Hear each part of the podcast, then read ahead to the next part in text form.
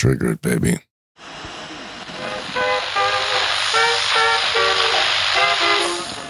The US strikes back, killing a member of the Islamic State. Whole world going to shit.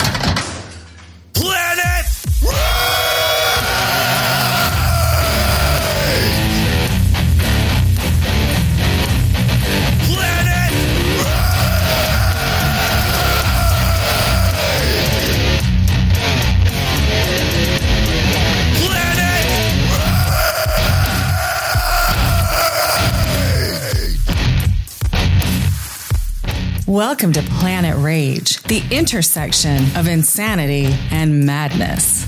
Here are your hosts, Larry Blydner and Darren O'Neill. We are closing in. This is episode 98 of Planet Rage. 98, baby. 98. Woo. I know, it seemed like it was just number one. It does. Time flies when you're having fun, baby. It really does. And when you're raging, has the world gotten any better in the last 98 Holy episodes? shit. Holy shit. Wow. I mean, I'll say 41 people shot and uh, two dead in Chicago, which is nothing compared to what's going on in the rest of the world. No. Finally, Chicago looks sane. And safe. well, I don't know if we want to go that far. Well, Although- at least the, the shooters aren't parasailing in with Right. fucking machine guns. Not yet. Not, Not yet. They have the drones, they can use those. Yeah. Well, I don't think Hamas has any drones. Maybe they do. I don't think so. Just human drones. Yeah, exactly. So, if you want to follow Chicago, though, the guy that we've mentioned a few times on the show who goes out and he has a YouTube channel where he goes into all the interesting places in the world, a lot of bad neighborhoods. yeah. And his name's uh, Peter, I believe, Santenello. Oh, yeah. I remember him. Sure. He is just starting a series on Chicago. And in the first episode, he went into Englewood, Chicago, which I give this guy a lot of credit for having the cojones Yeah. to just come into a city like Gary, Indiana, like Chicago, like LA, hmm and go into the worst neighborhoods possible and talk to people. I mean, it's amazing that the guy has not been robbed. If he has, he hasn't talked about it or beaten up or anything. Does he have any backup or is it just him with his cell phone? I believe it's just him, Wow. which again takes a lot of balls to Yeah. to go in and do this. And he was with talking to a couple of guys in Englewood who were just selling barbecue on the street corner. hmm And he said, you know, off camera, they told him, uh, you're pretty much okay around here during the daytime, but do not stick around after dark. Yeah. Which that's same thing with Planet Rage. We tell everybody just do not stick around here after dark. You're fine right now, but it, after dark, no. Yeah, but they listen to us all around the world. It might, it might be, you know, midnight where they're listening to us in some places. True. And it is Indigenous Peoples Day today, right? That's I call it Columbus Day, but, uh, you know. Joey changed that. That was one of the first things he did, wasn't it? Like we got to get rid it? of this. has Columbus Day been uh, er- erased? Is it Yeah. now that? Is it the official name? Columbus Day's out? I didn't Yeah. know that. It's Indigenous Peoples Day now Mm, because that makes a lot of sense. yeah. Okay. Nobody wants Hmm. to talk about the $6 billion that Joey sent over to Iran, who Oh, yeah. it didn't take very long for the money trail to go from Hamas to Iran.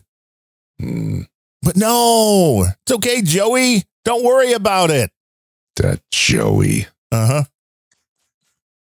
Again, though, you know, 41 shot and two killed in Chicago. People are like, yeah, let's go there. That sounds like fun. Of course. Yeah. Yeah. Wow. But the world uh, is on fire. I mean, literally, it would Well- seem that we've gotten to this point. It does. I mean, uh, you know, I don't think anybody, nobody knew at the start of World War One that it was the start of World War One. You know, they only kind of figured that out when it was quite a bit in progress. Same thing for World War Two. They really didn't. So this might be World War Three. I mean, you've got two, you know, massively populated areas uh, backed by superpowers. I mean, shit. If the stage isn't set for it, I don't know how it could be better set. And that was the interesting headline. I think it was on Drudge, which has been going way to the left, but Yeah, he sucks. the head of this, I, I'm not even sure if he owns it anymore, if he yeah, sold that off. You're right. You're right. Yeah. But the headline was something like with this war beginning in Israel, the world is divided. And I really, you look Duh. at what's been going on, but I mean, you look at Ukraine and it's like overall, the world is almost all in lockstep. You know, oh, Russia bad. We want to, we're going to back Ukraine because Putin's bad. Really, when it comes to this conflict, which has been going on for generations, there is no clear cut winner, which this is exactly how things like a world war begin because Sure. not everybody's jumping on one side like oh no no the hamas they're horrible people we'll all go after the palestinians no half the world's like wait a minute they were okay for doing that so it's going Well- to be interesting to watch Well, you know, the people, the uh, the Chooches like to just bring it back to the establishment of Israel and after the Second World War. But really, I mean, what's going on in that region, that entire massive region goes back five thousand years. I mean, you Yes. know, and these these goobers go over there and think they're going to kind of just smooth everything out. Uh, you know, with a couple of table talks and that. Well, they're fucking stupid. It's not that. It's it's very complex. But I mean, So- just so I'm clear on things, during the four years of a Donald Trump presidency, what was going on in Hamas or with Hamas and the Israelis between Gaza and Israel? How much violence was going on? It's nothing like this. No. I think somebody threw a rock or two, maybe. Right. Yeah. But no, we're all happy Joe Biden's president because Joe, he's going to yeah. bring peace to the world. Yeah. The great unifier. hmm Oh, he's he's unifying, all right. Yeah. He's unifying every problem the world has, and just he's maybe he's the He's the- amplifier. He's right. He's a great amplifier. Yes. Yeah, he's like, he's salt in the wounds. He's a, he's a match to the fucking dynamite. And he's a fucking idiot. Joey's vibrating. Mm, good. Hope he's listening. Yeah, well, if he should, he would learn something. no, he just get he just dispatch a hit team. Next Right. week, people come over here. They just get a, a tone. where's where's Planet Rage? Joey found out. Yeah. But you know what? Wouldn't To be fair, him. He would Huh? probably he would probably end up getting somebody that does a show called like Planet Fridge because he would be. I want, I want those guys that that have well, Planet Fridge. That's who I want gone. What if there's collateral damage, like, you know, went just around to, you know, everything, Sir Seatser or Booberry, and the, the entire, the entire, uh, you know, no agenda nation, you know, all of a sudden just wipe them all out. They're all one of the same thing. Take them all down. Take them all down. Although Joey is easily confused, as this clip will show. That's true.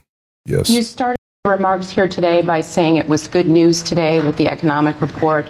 Why do you think most people still don't feel positive or feel good news about the economy? Well, th- first of all, you just heard the news today too. They haven't heard it. I think the people is 300. Wait, wait, wait. thousand. Stop. Could you run that back? What did he say? Um, you've heard it, but they haven't. I believe is kind of what he's trying to because they're like, well, you, they're not happy about this and about- about this economic news, and he's like, well, you've heard it, but they haven't. I think is Oh, what he oh, was okay. trying to say. Trying to say, okay.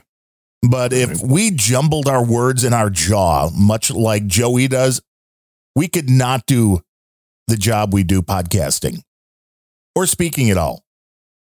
Well, Yeah. first of all, you just heard the news today too. They haven't heard it. I think the people those 300 plus thousand people who got jobs feel better about the economy. Look, Yeah, so it's now you know 300 Yeah. and something plus, and I know that seemed to be a surprising number. I'm not sure where these numbers come from. Yeah, well, I read that a fraction of them were full time, small fraction.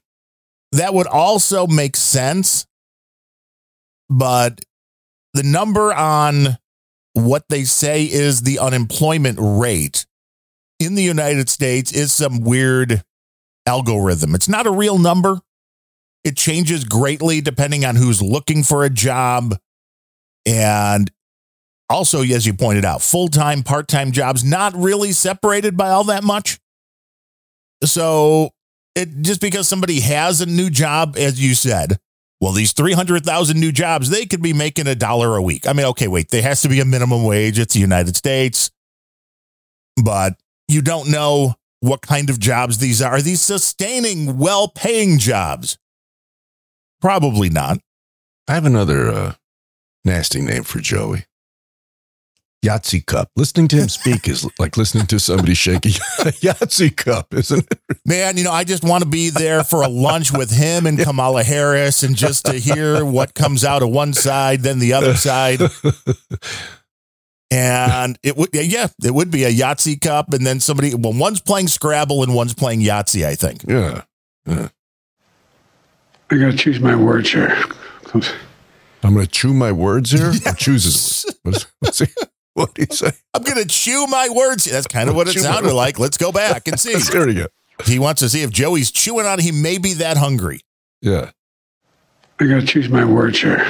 Let's choose. Okay, it was choose. We're being mean to Joey. It's not nice. I'm not nice. You all are not the happiest people in the world. Okay, he's correct about that when discussing the news media. You are not what the, people? Are, what people are not the happiest people? Who the media. was that? What he said? Yeah, you people, you're not the happiest people in the world. Have you noticed that? Mm. What's your report? I mean it sincerely. I mean, it's up. Stop right there. No joke. I mean that. I mean it sincerely. So everything before that was bullshit, insincere lies. But now I mean that sincerely. Okay, Joey, got it. You got to keep score when you're playing Yes. Yahtzee with Joey. Goes back to that Dennis Miller line that Hillary Clinton has been cheated on more than a blind woman playing Scrabble with gypsies. Throw Joe Biden into that game. What do you get? Get some more little. You get more legs when you're reporting something that's negative. I don't mean I don't mean you're picking on me. I'm just the nature of things. You turn on the television, and there's not a whole lot about boy saves dog as he swims in the lake. You know, to say you know it's about you know somebody pushed the dog in the lake. Now that was the best Joey could come up with. I mean, one he was he was so close to making a cogn- uh, a good point Yeah. that the news media is very negative.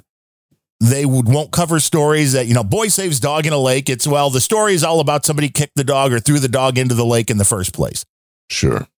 He's not necessarily wrong, but he couldn't quite bring he couldn't quite bring it home. And if it was his dog, it would just be biting people. Yes. I mean, that's the second dog now they had to expunge from the record. Oh, wait a minute. Is this Commander 2? I think so. the- Yeah. This is Commander. Uh, Which- well, this is, the second one. This was the second one. So this is Were they both named Commander? probably Joe. You think Joey can learn a new dog name? they have to get the same kind of dog and give it the same name. Otherwise, Joey going to be confused for a long time. It's always the Hitler dogs, aren't they? Yeah, well, Those they want the German Shepherd, right? Why, why those? I mean, other don't presidents know. had like, you know, beagles and cocker spaniels, and he's, he's got a fucking prison camp dogs. I mean, really, at Joey at this point, they he should have a little cute dog like Moose. He's just give him something that's even if Yeah. it gets mad, it's not going to do much damage to anybody. No, no. What would, you know, Moose, Moose, what he'll do when he really gets pissed, he'll like rage piss on your shoes. Well, that's what Joey does. That's the biggest risk. Yeah. You're not going to get bit. You might get urinated on. Some people will pay big money for that kind of stuff. This is true. Quite frankly, I'm sick and tired Oh, Republicans in the House saying they want to cut the deficit when all they really want to do is once again cut taxes for the very wealthy and big corporations, which will only add to the deficit. When I was able to cut the federal debt by 1.7 trillion over that first two and a, two years, well, remember what we were talking about. Those 50 corporations that made 40 billion dollars weren't paying a penny in taxes. Well, guess what? We made them pay 30 percent, uh, 15 percent in taxes, 15 percent nowhere near what they should pay. And guess what? We're able to pay for everything, and we end up with a, a actual surplus. Now, I mean, one, we could make fun of Joey for the word salad, getting the numbers wrong, not knowing the difference between the deficit and the debt. right. But I really don't even care about that because uh, every now and then I'll say the wrong word. But he's telling you his cognition, his whole point here, and I can't even say that word today for some reason. So I'm just going to stop. But his whole point was we got these companies to pay taxes to the point where we had a surplus. When did that happen? Really? When? It's like, so, okay, you got we them, still have a $33 trillion debt, correct? Yeah. And it's going up as So far as I can the tell. surplus? How do you have a surplus when you have a debt? Explain that to me. I think that's like I've got a hundred dollars in my pocket, but I owe a hundred million, and I've got a hundred in my pocket Yeah, I think that's it. Must be it. Yeah. because Joey can't see the big picture, Mhm. and it's sad. Well, yeah, sure is for us, not for him. Well, not for us because it's great for material, Well, yeah. but I'm not sure if he understands that the six billion dollars that he sent to Iran might have been gotten into the wrong hands because I don't know if Joey understands how terrorism works, how a lot of these people that will commit these acts are just doing it for money, for their family. And having the money is almost a bigger deal than having the weapons or the materials or all that. Having the money to be able to raise the amount of people that you need to do it is vital. Well, you're telling me that they've already burned through was was it 158 billion that Obama sent over there on wooden pallets and a C-47? Or am I confusing? Am I confused about that? I'm not sure. That's a lot. Of, that was a lot of jing, you know. I guess. It, yeah. Well, Where did it go? That's always the with any of Yeah. this stuff is the question is where did it go? Yeah.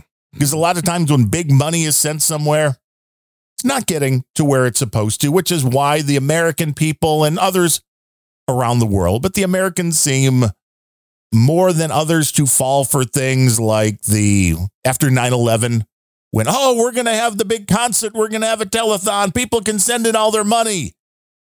And then after that, the big thing that, you know, this was all George Clooney led. Hmm. And the big thing was, well, where'd the money go? Where'd the money go? Well, Blinken's claiming that the money has not been released and it's not taxpayer money. It was Iranian money that we froze somehow in South Korea. I don't know exactly the fuck that works. But the but the funniest thing is when he says when it is released, it's going to be very carefully monitored to make sure it only goes for humanitarian purposes, food and medicine and housing and so forth. So I guess I, mean, I don't know what you're envisioning, Darren, but what I see is I see like eight or 10 guys in little bankers' cages, right, with green eye shades and sleeve garters. And the mullahs come up to them and say, you know, I'd like 100 million. Well, what are you going to use that for? You know, Food. I mean, I mean, what the fuck? That's the most ludicrous fucking thing I've ever heard in my life. How they're going to monitor how they spend the money. Get bent. Well, because you can point directly to what just happened over the last three, four years. How long has the COVID scam been going on? Yeah. All that money that was supposed to go for very specific Yes. things. Yes. Well, where did it go? Well, I don't know. I don't know. It's gone. We're missing a lot of it. We don't know where it went. So if we can't follow the trail for things that are going on within our borders, which I mean are not secure, Yes. so there's that. Which we, we there are no borders, so stop saying that. Within the uh, continental United States, Okay. if we can't uh, track that, Yeah. how are we going to track what's going on in Iran? With drones. Is that it? We're going to have the drones. They'll fly around. They'll see what's going on. Yeah. We'll see what's going on. Is the uh, Bash and Blinken clip have something to do with any of this or uh, It does. It does. It's kind of it's it's a lot of fun. Yeah. a lot? See, this, this is no agenda is media deconstruction. We are more person deconstruction, ideas deconstruction. Yes.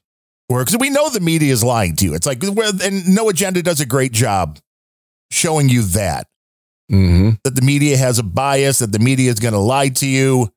We look at it at a different level and where we can have a little more fun with it. Yes. Uh, it does seem like this very coordinated attack came out of nowhere. Uh, I want our viewers to listen to what the U.S. National Security Advisor Jake Sullivan said just nine days ago. Ooh.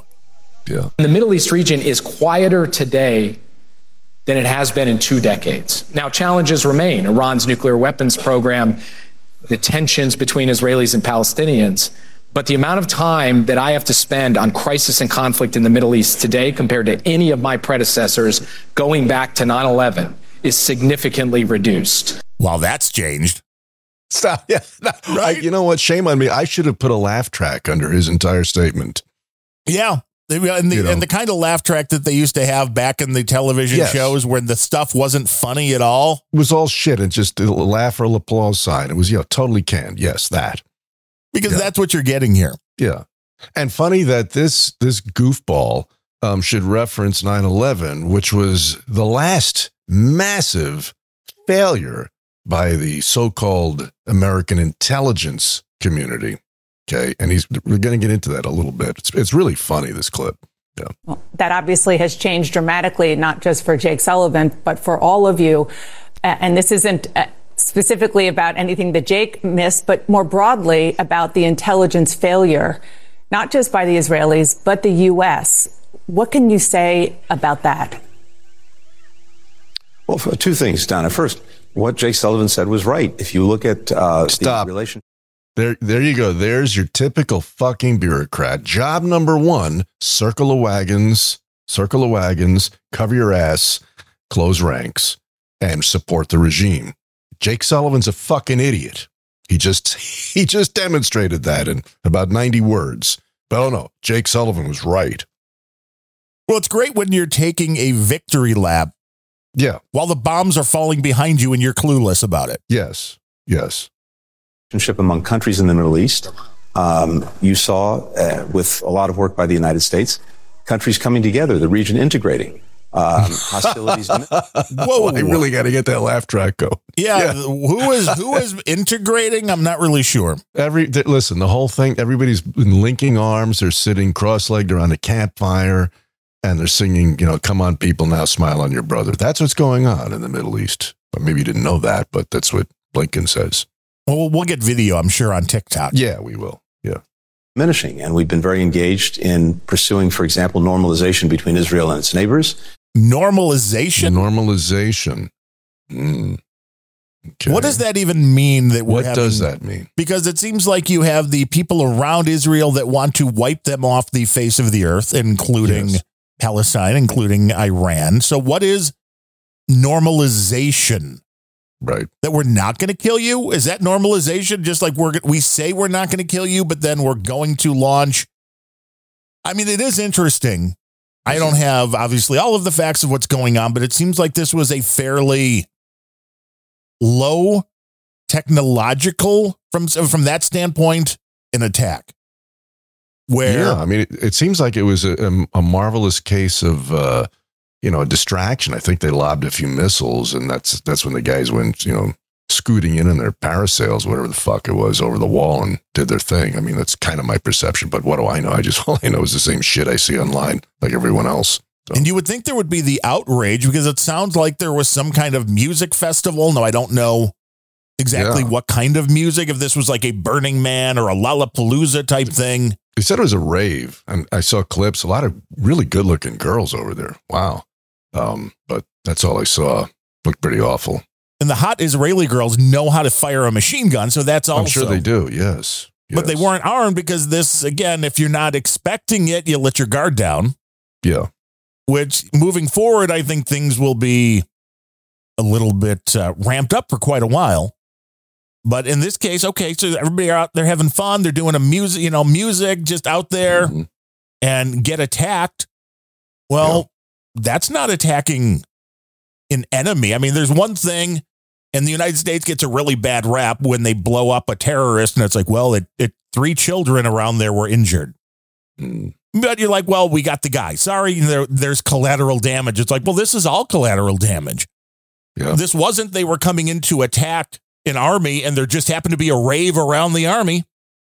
Well, I think their their their notion was to to uh, gather as many hostages as possible and take them back into their sector in Gaza to use them as shields, so that people couldn't then Israel would be less likely to throw ordnance at them. I think. I guess. Now, the So boots on the ground are saying that this is worse than ISIS. What is going on?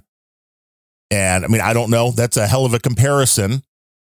But if so, it's like, well, everybody knows what ISIS was. And it's it makes it very easy to try to pick one side, but as we always preach here, it's like, okay, get as much information as you possibly can Right. before you make your decision. Don't have that knee jerk reaction, but you got to look into this stuff. Well, also, Darren, I'd like to remind you to please use the proper nomenclature as you instructed some years ago by that expert on Mideast uh, strife, Barack Obama. It's not ISIS, it's ISIL. Remember that there- shit? Remember that?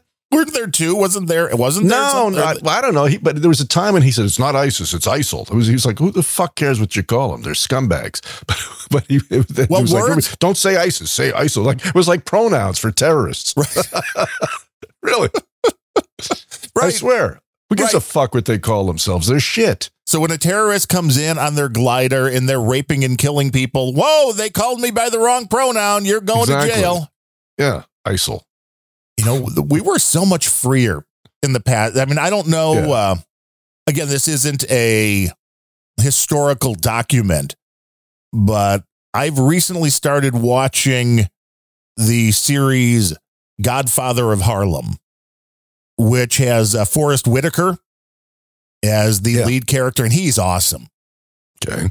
He plays a gangster in the 1950s Harlem, and it's interwoven Cool. with the Malcolm X story, with the Muhammad Ali, you know, going into the Muslim and all of this kind of stuff. Lots of vintage cars, I hope. in the Oh, background. Yes. I'll have to watch it then. That's the only reason I, I'll watch anything anymore. See the vintage cars. The vintage cars. And then don't forget the pointy chicks in those kind of outfits, which were Yeah, fantastic. true. Yeah. but the language i'm like wait how is this getting made because i'm like this is still current this is in its i think it just finished its third season Mhm. but the language i mean they say all the words and i'm like wow i'm kind of surprised Hmm. By the way, since you mentioned pointy chicks, I made a mental note. I was at the gym before uh, I got here to do my uh, super stu- you got to get your workout in to get the Yeah, rage get, up. get the rage, get my blood pressure up, or my blood. Uh, you know what? You know what I mean. You know what I mean. Um, and they have like three or four televisions over the you know the treadmills and shit, and one's like always football shit. I don't care about that, and others some nonsense. But one of them is always got Spanish language soap operas. yes I got to tell you, those people own whoever makes those things. They know Pointy Chick better than anybody. I mean, every woman in that show is gorgeous, and they're all in great conflict, and they're either slapping somebody or making out. It's it's incredible. It's just a Pointy Chick orgy, and and, nobody's naked either. But it's really good. So I highly recommend. You want to see some great pointy chicks? Turn on a Spanish language uh, soap opera. You'll be glad you did. see now this could be a, a nefarious plot to get guys to learn how to speak spanish Oh yeah, yeah. I'd learn fast. well, that's what Michael Bublé did. I mean, he married a uh, uh, what? She was uh, not uh, wasn't Brazilian, but somewhere around there. His wife was from. Well, I had a girlfriend for some time who was uh, Sonoran Mexican, half that and half Japanese. She taught me a lot of Spanish. Great, uh, you know, it's great, great motivator there to learn. Yeah, but I've forgotten most of it by now. Well, if you don't need it, that language barrier just goes right away. Exactly. But she never taught me any Japanese. But I, you know, I don't need that other than sushi. Right, right. And Japanese is a very hard language to learn. You know, We'll have to check in with our buddy Void Zero, who runs the Mighty No Agenda stream. yes. He was learning Japanese years ago, and he did a he? podcast with another guy, George Tremblay, I believe his last name was. Mhm. and he has a bunch of that uh, Japanese learning courses and videos and stuff. And it's always ama- I like the. I'm not big on the reality video type things on YouTube, but I am always amused when it's just a very plain looking white dude who can speak Mandarin and walks into a place where nobody thinks there's any way he's going to That's- yeah, understand. it's gonna be funny. Yeah. it's like, oh, yeah, we're Yeah. Not, not expecting that. no. uh, building on what's already been done, uh, including with uh, Saudi Arabia and other conflicts like uh, the conflict in Yemen, where we've had a truce now for uh, almost two years, uh, have made a huge difference. What happened uh, over the last 24 hours? It, doesn't go to state to state conflict, where Jake is exactly right. Uh, it's it's diminished. Uh, this goes to a terrorist attack by a terrorist organization. In terms of the um, intelligence, uh, there'll be plenty of time in uh, uh, days to come to look and see what anyone uh, missed, what might have, what we could have done better. Right now, Stop. the focus Stop. is on. An, Stop. Yeah, there'll be plenty of time in days to come to cover our asses, spin some bullshit, and to wait until the next news cycle heats up and this fucking uh, disaster's forgotten. Well, and nobody wants to talk about the billions of dollars that just went to Iran, who already No. has been tied to the funding. So you can, it's interesting because now the news is saying the United States is sending planes and troops and everything else they can send to Israel. Yeah, but we also funded the other side. So Yeah. I mean, there's there's only so much playing both sides of the fence that you can have. Hmm. Or maybe there's not. Maybe that's the whole Maybe scam. As long as it's not your backyard, it's a lot easier Yeah. to allow this stuff to go on. Mhm. Now I have to ask, what is the Blues Man Blinken clip? I listened to that one and I'm still can't figure out what it is. Well, what it is is, um, you know, this guy Blinken is a shithead, um, and he's so he's so typical of uh, of the regime. You know, there's a, it's a clip of him. I think 11 days ago at a state dinner. Looks like it's it's a in a very very elegant background, and there he is on stage in his suit, uh, hefting a. Uh, I guess he's a lefty. He's, he's playing a, a Stratocaster and to the uh, just behind him is a is a grand piano. There's a guy is like a, a even fatter version of Alec Baldwin to his left, who also has a Strat, who's who's really basically carrying you know the the, the music because he's doing the fills and and so forth. That, that guy, you know, he knows what he's doing. And um and then I guess somewhere off stage, I think there's a drum kit in there as well. Well, anyway, the the point is, people have often said politics is show business for ugly people. Well, as, as this clip will prove, it's also show business for talentless people. and and Blinken actually fucking thinks he can play the guitar. And he does this little blues riff, which is, you know, I've said for years, I love the blues. I'm a big blues fan, but I've al- always maintained it's it's misnamed. It should be called the blue. There's nothing plural. it's the same fucking chord progression that's been going on for 100 years, done 10 million different ways. And it really does take, it takes a master. It takes a, you know, it takes a BB King or an Albert King or a Clapton or Stevie Ray or a Albert Collins to take this, the sameness of the blues and wring something fresh and new and innovative out of it. It really does. That's why these guys became giants. Okay. But for your average schlubbo, three chord Johnny dickhead like Blinken, it's the equivalent of some pimple faced nine year old hefting a $300 Squier at Guitar Center and lumbering through, you know, smoke on the water. Fuck off, Blinken. You're not a guitarist. You suck. You absolutely suck. But it's never enough. You're like maybe the third most powerful guy in his fucking regime, but now you got to be a rock star too. Okay. It's never enough for these assholes. Very similar to Bubba Clinton, you know, what, 25 years ago with his Right. fucking saxophone and Ray-Bans. You know, he really sucked too. But the, the unwashed, the masses are asses. So before you I play this, I'm going to read to you some of the comments um, that the morons who, who witnessed this abortion of a, of a you know a musical uh, debut on uh, on uh, on YouTube said about uh, his playing. If I can fucking find it, no, where is it? Oh, here it is. was was he better than a Bubba or on the same uh, level? Oh, I think say? Bubba was better than than this guy. I mean, this guy literally plays no more than three notes. Okay, and anybody who's you know is a, a passing acquaintance with you know how music is made would recognize that. But these people are so stupid. And the comments. Listen to this one from B- Bill C. 8094 10 days ago said, I'm no fan of Blinken, but this was amazing. Amazing. Amazing. There's another. Blinken is damn good at playing and singing. Keep jamming, man. I mean, people are fucking imbeciles. So, with that said, go ahead. Have, have a listen. yeah, it's a little bit of music here. Yeah, he's got to fuck around a little bit, act like he's, you know, You got to get the doing. tuning right. Yeah. yeah. Oh, at least he's got a, uh, a little drum kit out there somewhere.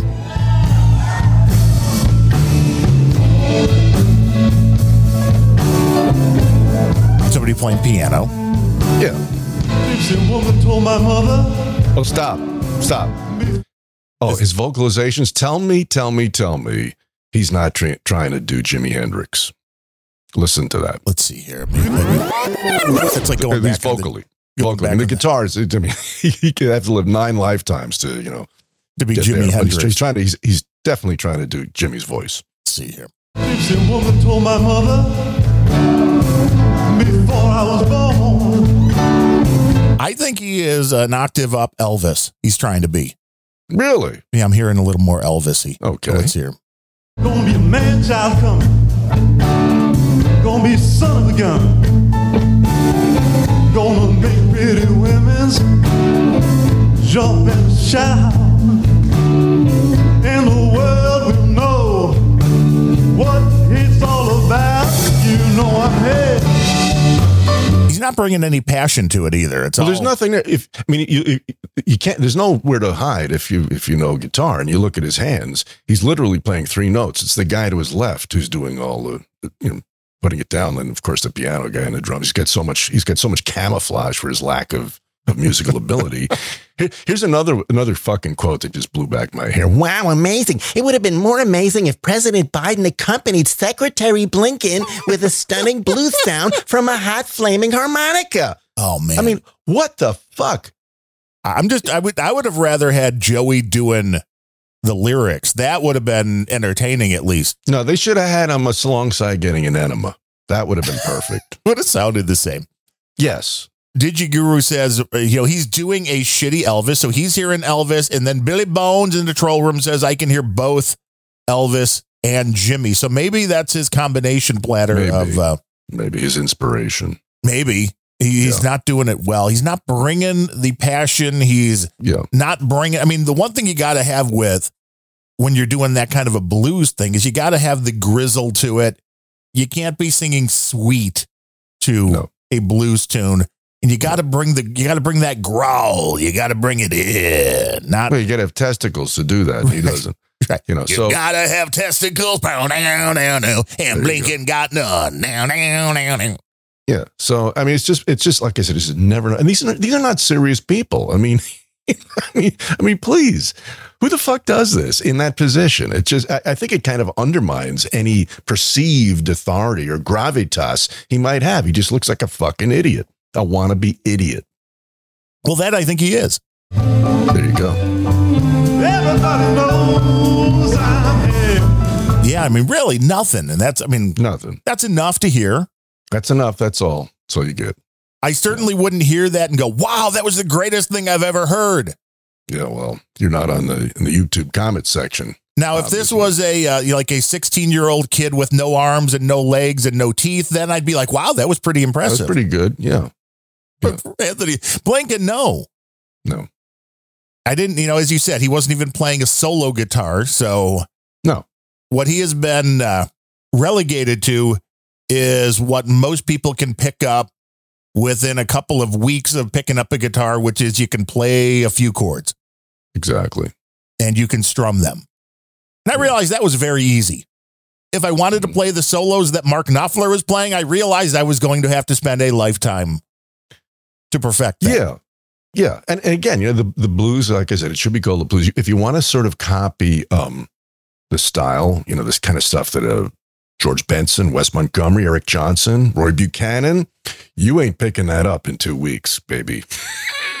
Maybe a lifetime, but you're not going to be able to copy any of their stuff at all. So, I mean, it's fun if you want to get up there and just play. yes. But why the reaction? Why? And this is, again, we cover people. We don't break down the media. We break down people. Like, why is anybody impressed with this? What is going on in their life? Or is this from a farm? You know, was this bought and sold? Was this somebody just went, hey, I need a, I need a few hundred people to write good comments about this so we, we can look better. Yeah. I mean, that's the other here's- possibility. Yes. Here's one guy, somebody who calls himself the WOAT, W O A, I guess worst of all time. Right. Better than the goat. before. It's the, better than the goat. This guy says, uh, as a guitar player, what he did here was close to zero. Had the gentleman in the black shirt not been there, this little jam would have unraveled like a ball of string. And that would be the guy that I said was like the fat Al, fatter Alec Baldwin, who was, you know, certainly competent on his guitar and he carried it all. Blink, Lincoln was just basically just like, I don't know, like what was it? Oh, he was almost, it was almost like guitar karaoke. right. Or Guitar Hero. You're not even really playing. You're just Yeah, following right. along on the Air guitar. Yeah. Yeah. So All well, it's like the rest of the Biden administration. It's all for Yes. looks, all for show. it's all for it's all for show. There's no, no there's no nothing there. no Nothing. substance, all for show. Nothing. Yeah. It's exactly what it is. Yeah. And uh, before we get too far away from the Israeli thing, I had to bring, and this one we'll probably play less than the full clip, although I said that the last time we brought a Mark Levin clip. As a Yes. Jewish American, he is not very happy I'd imagine none. with what's going on. So at any time you want to stop this one, just give a holler. Okay. I'm going to point out a couple of things to you. I said I'm going to get some things off my chest, and I am. Trump killed Soleimani, the head Nazi, really, of the Iranian military. Trump was destroying the Iranian economy with brutal sanctions. The Iranians were rising up. They don't like that government. They don't like the Nazi government in Tehran. And they're now being mowed down, slaughtered, raped, imprisoned, God knows what, because of our current policies. Trump was Israel's greatest friend in the Oval Office ever. Can that be said of Obama or Biden? No. Biden reversed everything. Wait a minute. Stop. I guess he hasn't listened to Keith Olbermann. He said Trump was uh, in prison camps and was Hitler. Right. So who's right here? Uh, I think we know which one's correct.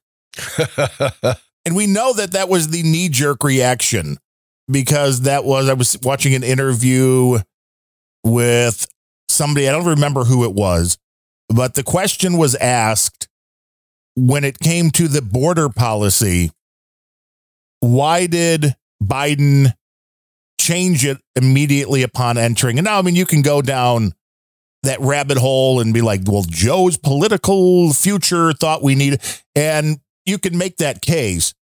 But the simple answer that this guy gave, which I thought was genius, was well, because Trump did it, so it had to be undone.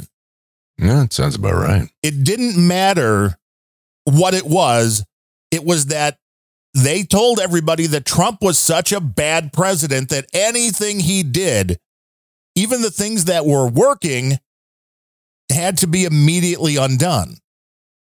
And it's like, you know what? That makes even more sense. I mean, sure, you can make the ideological argument that the Biden administration and the Democrats wanted to bring in all the immigrants, which I believe that is the case. But even more so than wanting that, they had to undo what Trump did.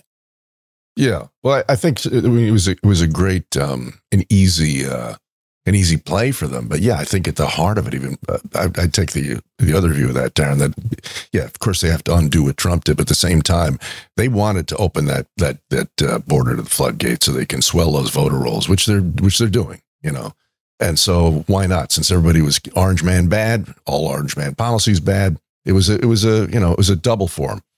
Well, and the interesting thing, right, as we talked about on the last show, which is, oh, why? Why are people coming here? you know, we're spending time, we're spending money. The idiot mayor of Chicago is going down to the border to try to figure this out. Our vice president's been trying to figure this out for a couple of years now. Yeah. On the video, which again, I highly recommend Peter Santenello coming into Chicago. One of the places he ran into was one of the police stations where a lot of the migrants are, mm-hmm. including a bunch from Venezuela. And he had a conversation with them. And one of the questions he asked them was, Well, how was the journey? Some harrowing stories. And he asked, Would you, knowing what you know now, would you make this journey again? They all said no. Really?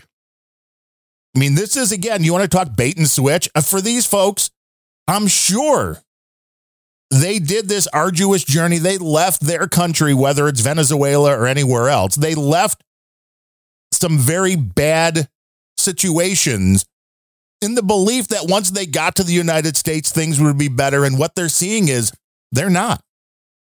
They're not better No. than what they left. Well, I think that's also part of the uh, the regime's disinformation campaign. I mean, Joey basically, you know, clearly spread the word that the border's open. Come on in. We're going to take care of you. we won't deport you, and God knows what other how how else they sugarcoated that message. Yes. And convince people to come on down. And then they get here and there's no place to live. Yeah. Sleeping on the floor of a police station, not a long term thing you want to be doing. Hmm. They're hungry. They don't have money. They can't get permits to work. I did think it was interesting in another article that I had read talking about the amount of money. There was another woman that came in from Venezuela that got whatever she needed here in Chicago to go out. Whether she got a, a permit or not from the city, I don't know. But she went out and started selling food on the street. Okay. And she said she was making like $65 a day, which seems like zero because it is almost zero. That's like podcasting money. Yes. But she said that was three months' salary, I believe, back home. And where was home? I believe Venezuela. Wow. So $65, that was like three months. Yeah, I understand why they come here. Yeah. But then when you have no place to live, it's like the concept that you're going to be able to show up. You are going to have some place to live. There's are plenty of jobs for everybody. That is currently not the case. No.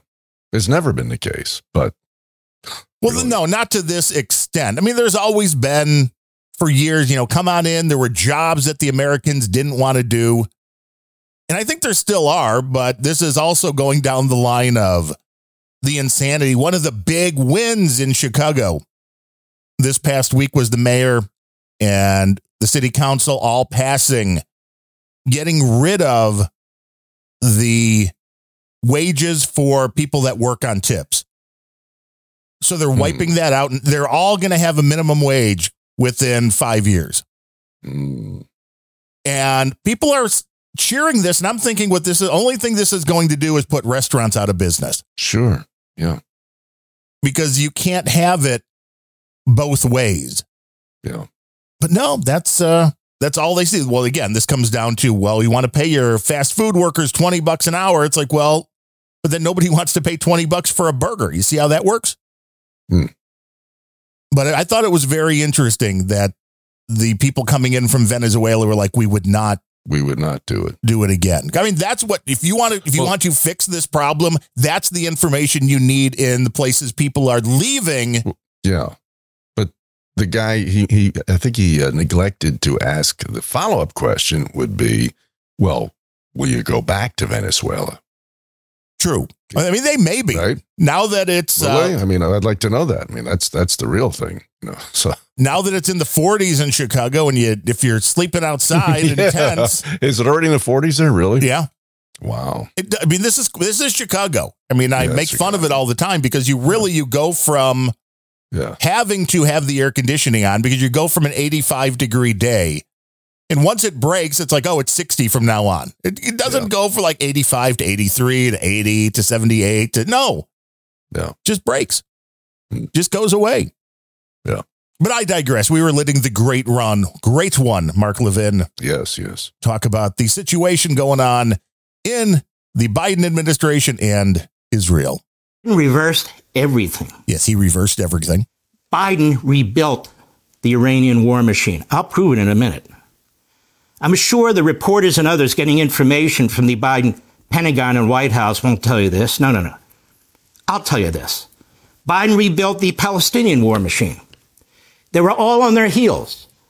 That's why there wasn't a war when Donald Trump was president between the Nazi terrorists and the Iranian Nazi regime and the Israelis. And the Israelis today are paying with their lives. I told you, I'm not candy coating a damn thing around here. And I'm not going to. Now, what do I mean that Biden rebuilt the Iranian war machine? Well, the $6 billion is in this account and it'll be that account. Okay, forget about the $6 billion. Although the idea that a president of the United States would give $6 billion or allowed to be given to the Iranian regime that threatens the United States of America, that's unleashing holy Nazi like hell on the Jewish people in Israel, and is threatening to get nukes, that's insane in and of itself. Iran's illicit oil exports hit five year high. Free Beacon, Adam Kredo. How is that possible? We have sanctions on their oil. How is that possible? Trump put sanctions in there. Well, Biden didn't exactly lift them, but he's not enforcing them. Listen to this Iranian oil exports, a principal source of income for Tehran's cash strapped regime, increased by 35% from 2021 to 2022. Gee, who was president then? Indicating that the Biden administration is not enforcing sanctions meant to prevent these sales. Oh, there's more. Get ready. I bet you haven't heard this all day. Amid this uptick in Iranian aggression, the Biden administration has failed to enforce sanctions on Tehran's oil trade, which benefits China, Syria, Venezuela.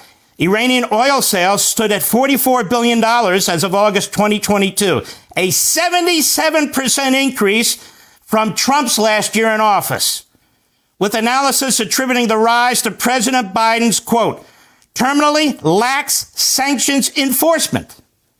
Although the Biden administration has been armed with the intelligence information to seize at least six illicit Iranian oil ships in recent months, it has detained one ship in the past year, likely to appease Tehran amid diplomatic talks to restart the 2015 nuclear deal.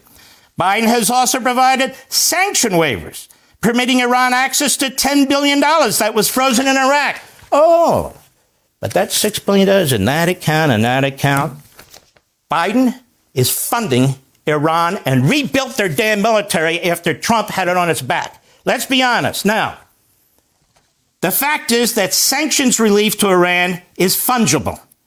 And Iran has been using these resources to go from, listen to this, America, this affects us, 2% enriched uranium and not installing advanced centrifuges under the Trump administration to racing towards nuclear weapons under Biden, becoming a nuclear threshold state enriching more than 60% enriched uranium.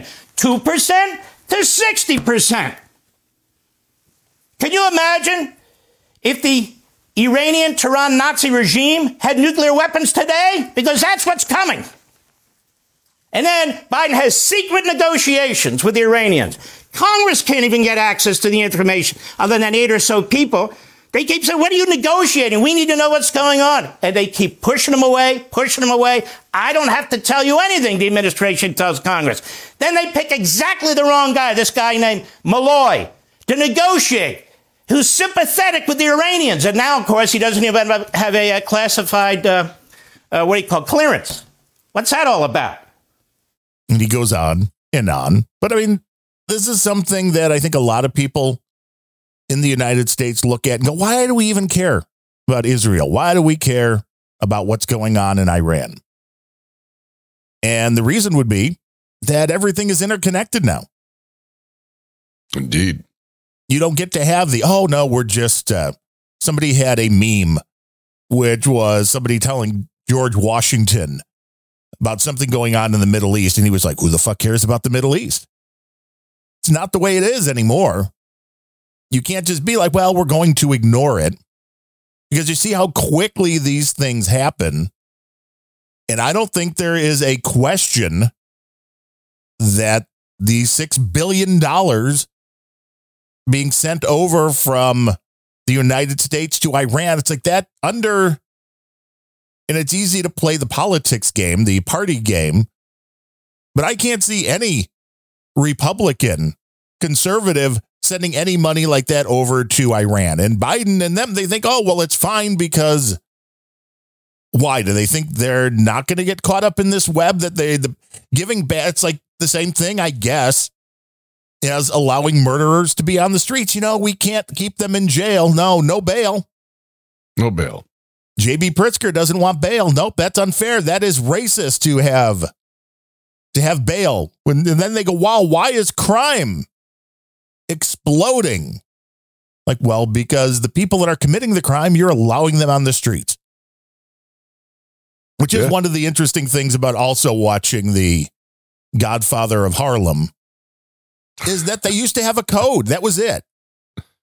I mean, they went to war with the fellow, you know, their rival gangs, but there was a code that you didn't get the average person involved. Not Well, anymore. it's, it's according to the guys writing those. Of course. of course.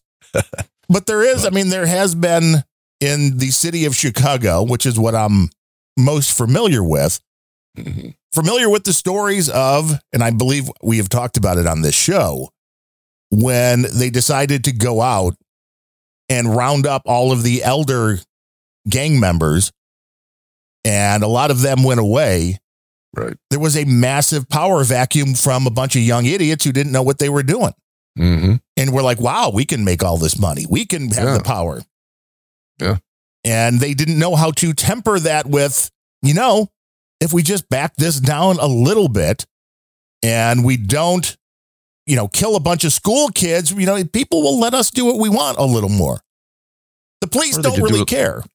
Or they could do it like that guy in El Salvador did with that that prison that holds 40 Right. 40,000 gangs. Right. Just sweep everybody up in one shot. Whoop, problem solved. You're all caged now.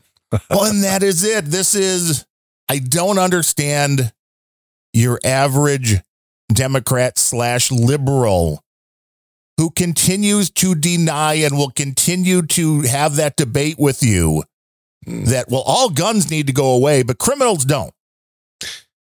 Is it true that, uh, you know, there's a big thing about that uh, guy in Brooklyn and Bed-Stuy, which, by the way, was like a, a, a an absolute no-go zone when I was growing up in New York. You know, it's like your friend in Englewood. You can you kind of get around there in daytime, but nighttime, no, no, no, no.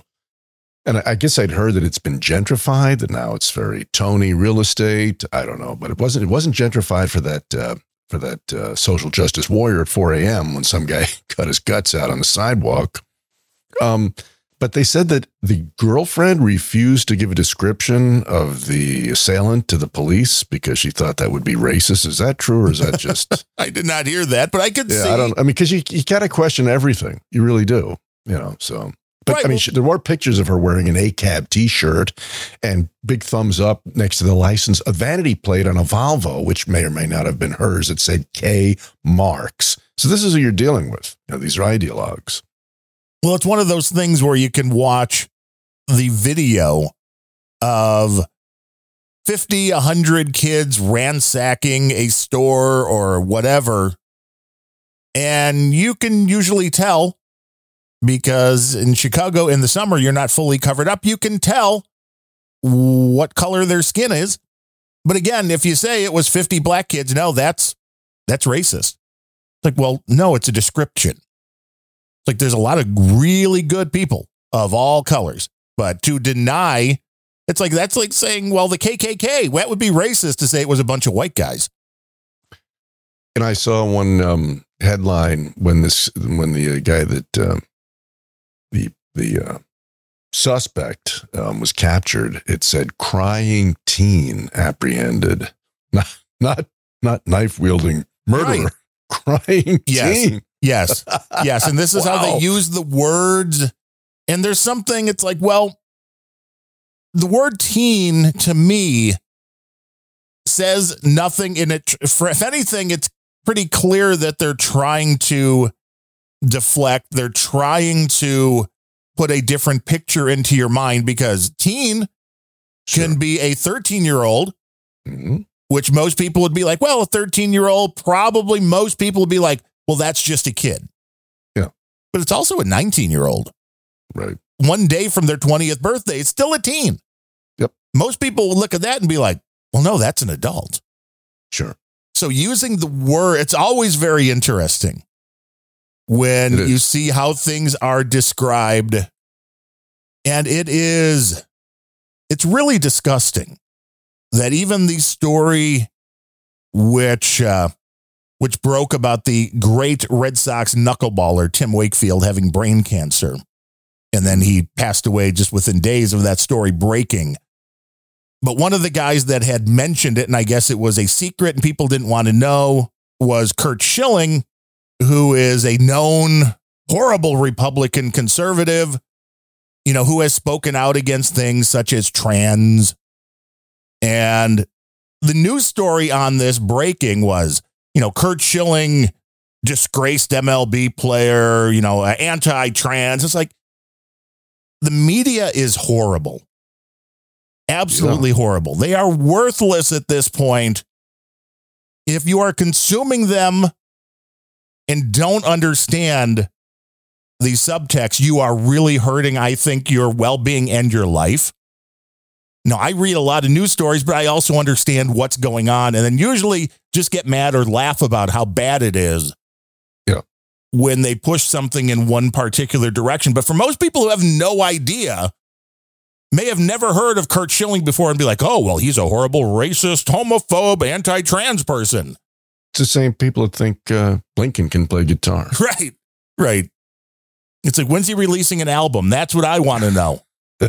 Can we have a Biden's biting dog barking? Can we do that like one of those old barking Christmas songs? We could have Oh, those are great. the Yeah, I'll Blinken hear some of those. barking. It's only it's only a couple months till we'll be hearing those again, Darren. Well, I, can, can Moose uh, put together a few new tracks for us? Can You he know, I'll, I'll I'll talk to him, see what he says. put a couple? Uh, it'd be great for a Christmas extravaganza. we can bring something new to the table. now you've got a clip here. It's Tommy Robinson. yeah. Palestine. As long as we're still in this uh, in this Still in story. his zone. This guy, I tripped over this one, and um, I'd never heard of this guy. And then I, I looked him up on Wikipedia, and uh, they they clearly they they're not fond of him at all. So you know, take from that what you will. But you know, he, he- the guy might be totally full of shit. Again, you know, I am so far from an expert on Middle East uh, uh, goings on. It's not even funny. Um, this guy claims he's been both to the Gaza and to Israel, and and is says he's got boots on the ground experience there, and he is an interesting. Uh, what I what I brought partly what I chose him for is not just what he's saying, but the way he's saying it. He's kind of a surrogate for Scott Libido this week. Oh, Tommy Tommy doesn't hold back any uh, any language as he talks. to all those people before you come out screaming about helping Palestine, have any of you fucking ever been there? oh, so he's a British uh, libido. Exactly. Well, I guess. I mean, I shouldn't say exactly, but yeah. And, and, he, and he, looks like a fairly rough customer. I don't think I'd want to mix it up with him. He doesn't. He looks like he's kind of has a take no shit uh, demeanor. And look, and he's walking along a beach shirtless, obviously, you know, recording himself as he does this. And he looks like uh, he looks uh, fairly formidable. So Have you ever gone on the ground to speak to people? Because I have. Yeah? I went into camp. I went into Fatah-controlled refugee camps. Yeah? I spent time with children. I spent time with families to understand who's oppressing them. The Palestinian Authority are oppressing them. Hamas are oppressing them. Okay? Hamas are ISIS. Make no fucking mistake about it. Stop. Hamas as Obama said, uh, ISIS is ISIL. I wish even this fucking guy would get it straight. You're You don't the- hear ISIL when it, dude, don't you remember? I mean, that used to always make me laugh. Like Obama would be correcting people saying it's not I, ISIS, it's ISIL. Right. You know, it Because- was so funny. I was like, who the fuck cares what you're calling them? Right. Because the biggest problem wasn't the fact that you have terrorists committing atrocities, it's Right. getting the letter wrong. Getting the And now you got the and even this fucking guy, he's been there and he's calling by the wrong thing. Uh huh. Well, I was interested in one thing with Levin. I had not heard anybody referring to the Iranians as Nazis. No, I hadn't heard that either. That was fresh. So it's an interesting laying over of a different time on top of this to be like, well, now that's who these people are. Yeah. are ISIS. Hamas were the democratically elected group that govern the Palestinians. Yeah, that's right. They elected ISIS to govern them. Then they stopped having elections, of course. They are murderers. So if you're gay, yeah, and you want to stand there and say, "Oh, I support the Palestinian people. I support Hamas," basically, I support the against Israel. They would execute you. If you're one of these women who wears a Celtic top, who flies the Palestinian flag, try fucking walking through there. You stupid bitch. Try going to Palestine, going to their areas and taking a stroll down that street, darling. See how you get on because they are barbarians. They're animals, which is what you're witnessing now. Okay? So, I'm very openly, and not because of I'm shilling, not because Israel gives me jack shit, never has, okay? But because it's the only democracy surrounded by totalitarian, fucking horrible Islamic Sharia driven shitholes. That's why, okay? All right. So, so that's that's Tommy's take. And everybody's got a take.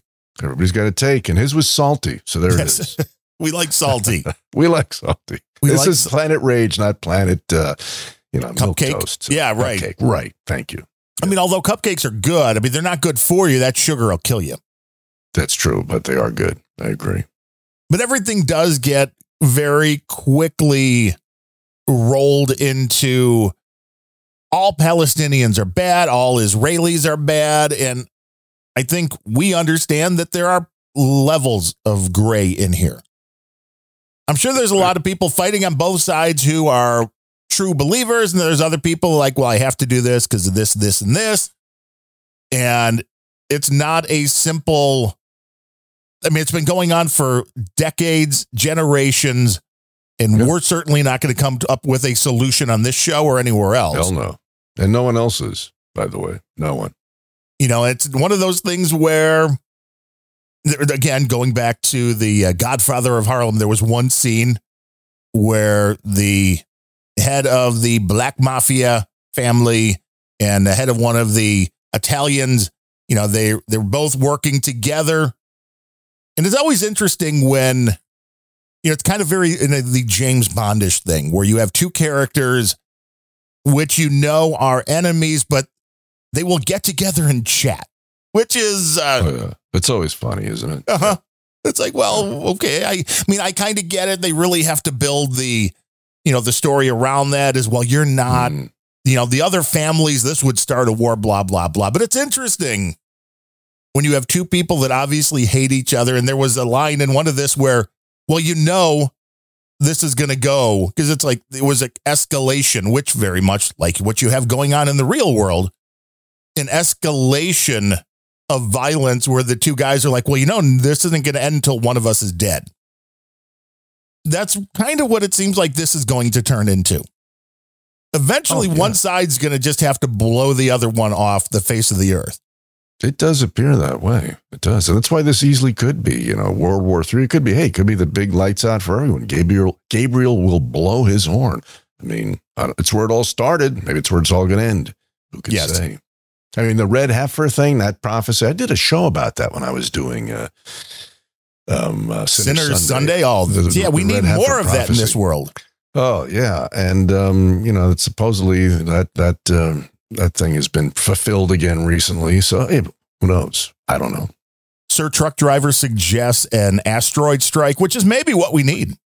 Maybe I'm ready. I'm ready for that. For a sure. well placed Yeah, got- asteroid strike. Well, you've got, I mean, you've got the uh, five decades worth of food and electricity stored up, and It's like- Actually, no. I got I got about two days worth of tuna fish. That's it, and I'm done.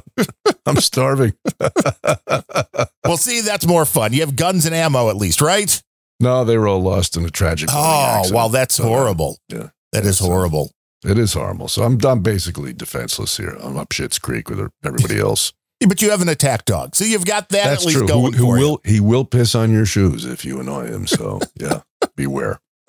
Yes. I mean, that would definitely keep me away. I don't know about most people, but it's like I don't know. That doesn't sound like any fun, Don't fuck with moose. If you value your hush puppies. right? Right. Uh, we have this is going back to. Um, I mean, if we want to talk about corruption in I the government, corruption. Oh yeah. this is a clip that's like 12 years old. Dug it up, send it in, Okay. and it, since it was from the Illinois State Senate or House, because this is must be the House because it's Representative Mike Bost. Mhm. But I mean, it just shows you that things are not really changing even this 12 years later. Right. total power in one person's hands, not the American way. These damn bills that come out here all the damn time come out here at the last second, and I gotta try to figure out how to vote for my people. What did he say? That he has to he has to figure out how to vote for his people because this was it reminded me of the Nancy Pelosi quote of you have to pass the bill in order to find out what's in it. Yes.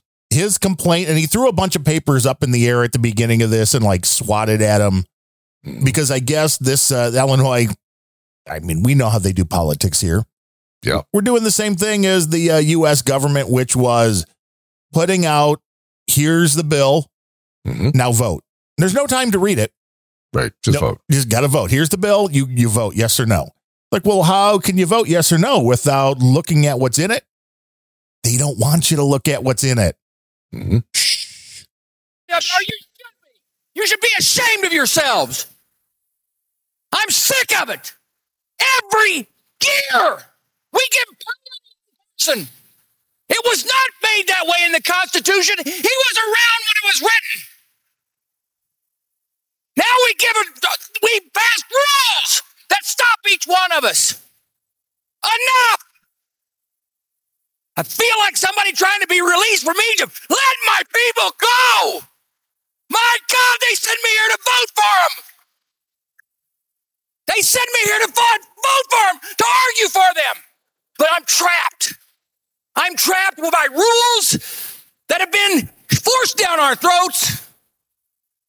Folks, we live in a democracy, but not here. But not here. So you go back and you tell your people, I'd like to do that, but the speaker has so much power, so much control, and each one of us do it in their districts. And have to go back and say that. And you can say on your side of the aisle, oh, no, no, that's not the case. But yes, you do. All of us know you got to deal with it. When's it going to stop? He's a little bit of a Sam Kinison delivery for him. A little bit of a Kinison delivery, and uh, that doesn't sound like a Chicagoan accent. Where's that guy from? It was probably from uh, Southern Illinois. Really? Okay. Shows you what I know. But now the Madigan, uh, the Madigan era is done. He was taken down. So I mean, you can say that nothing ever changes, but you're, one guy's gone, but I don't think the corruption's gone. I, I bet you're right about that. Yeah. And uh, I, I mean, I was at a ball game. I wound up in uh, in Madigan's skybox Mm-hmm. with his kid, my buddy that was the mayor of one of the towns around here, and uh, Barack Obama's buddy that first hired him when he got to Chicago. So I mean, there was some interesting times at the ballpark. Mm, yeah. It was an interesting subsection of folks. Mhm. You could always get a good political conversation, and, and back then you'd actually you didn't get shot at the ballpark. Yeah. See? They still It's haven't figured the that asteroid. out. Yes, it is time for the asteroid. It really is. White Sox fans have been hoping for that one for years. like, give us that. Give us more. give us more of that. Uh, now, we do have uh, a clip here that my buddy Gene sent me because he likes to Oh. send me all sorts of stuff. Always like, listen to this, listen to this, listen to this. Wait a minute. Is this Gene the Russian? Yes. Well, say it like he'd say it. What's the matter with you? I, well, we like to give him the, uh, actually, I'd like to give him more of CSB's voice Oh, because okay. that's funny when you then do the Russian thing. All right. but uh, you know we don't do clips on unrelenting. I mean, hell, we barely prepare to do unrelenting, but this was from Donald Trump doing a speech talking about, you know, basically breaking down how he thinks Joe Biden is doing. Hmm. I mean, spoilers, he thinks he's a buffoon. Okay. Does anybody think he's going to make it to the starting gate? I mean, the guy can't find his way off of a stage. Look, here's a stage. Here's a stage. I've never seen this stupid stage before, right? I've never seen it. But if I walk left, there's a stair. And if I walk right, there's a stair. And this guy gets up. Where am I? Now he's like doddering around. Oh, yeah, it was great. Love that clip. He's doing some good um, physical comedy here. Trump is good good at comedy. He is. Good shtick. Where am I? Nah, he's terrible. Terrible. You know, I'm much tougher on him than I used to be. Out of respect for the office, I was never like. He's the most corrupt president, the most incompetent president we've ever had. But when they indicted me, and then again and again and again, I was never indicted. Now I'm setting records. Al Capone was not indicted so much. Alphonse Capone. If you looked at Al Capone in the wrong way, he'd kill you. He was not indicted like me. I was never indicted. I didn't know. When they taught me at the Wharton School of Finance, they didn't talk about indictment. It's no, it's a disgrace what's happening. They've weaponized elections, they've done everything. I mean, these are very bad people. But I used to talk relatively nicely about him. I wouldn't go out of my way. I wouldn't say the things I say now. Now I'm just all in because these people are bad and they're dangerous. and we have to stop them. I wouldn't say what I say now. I never did. I'd joke, I'd, I'd have a little fun with it, but I wouldn't call him. I call him the worst president in history. I call him the most corrupt president in history, and I call him the most incompetent president. Other than that, he's doing a fabulous job, I think, ladies and gentlemen. We're doing a fabulous job. And I have to say, after hearing Joe, so many clips that we've brought to this show yeah. and elsewhere, hearing Joe Biden try to stumble his way around a sentence, anybody that tries to put Donald Trump in that same category is just lying because whether you like his politics or not, he is a hell of a public speaker. And a very sharp dude. Yeah, and that's it. You can't uh, confuse him very easily. And I got to say, you know, uh, he really has. Um, either he he lacks the uh, the mean streak that I have, or he has this tremendous uh, ability to harness his own uh, own vitriol. Because I thought what he was saying about Joey was actually pretty kind, considering what an asshole he is. So it's very impressive that that Trump can hold back, and you know, instead of just saying he's corrupt, he's he's a fucking grifting thief. Right.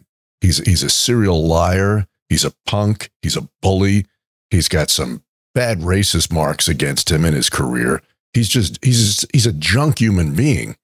That's what I'd say about Joe. So kudos to, but those kudos to uh, Trump to kind of hold back as he did and and keep it. I thought it was still pretty civil what he was saying. Yes, which most, I mean, even the stuff that he posts that everybody says is so horrible, obviously, those are the kind of people who have never heard a Scott Libido or a Larry right. Blydner go off.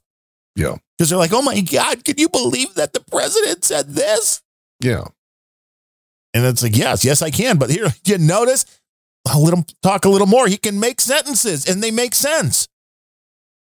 Along with crooked Joe Biden, Newsom is also killing our car industry. Your cars are ridiculous, what's happening, and crushing our great automakers in Michigan, Wisconsin, Georgia, North Carolina, and South Carolina, crushing them.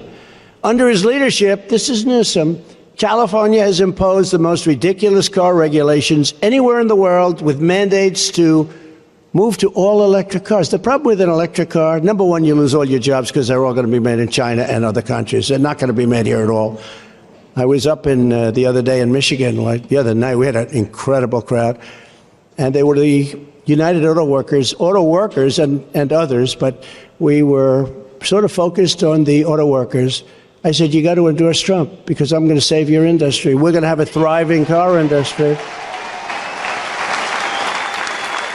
This lunatic is going to destroy. He's going to go all electric. Think about all electric. And I have no problem with electric.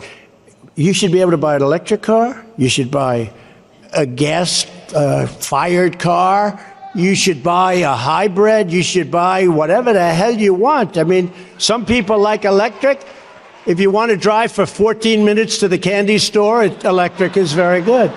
But if you actually want to get into a car and drive for a few hours, you know, they're doing a couple of other ones with electric. They're going electric crazy.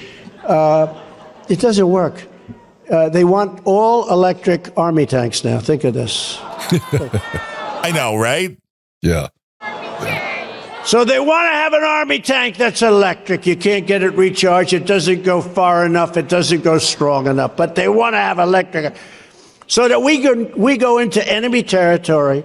We will blast the shit out of everybody but at least we will go in with environmentally nice equipment. So do you believe me? And you yeah. know that's what they want. That's so it's so what they want.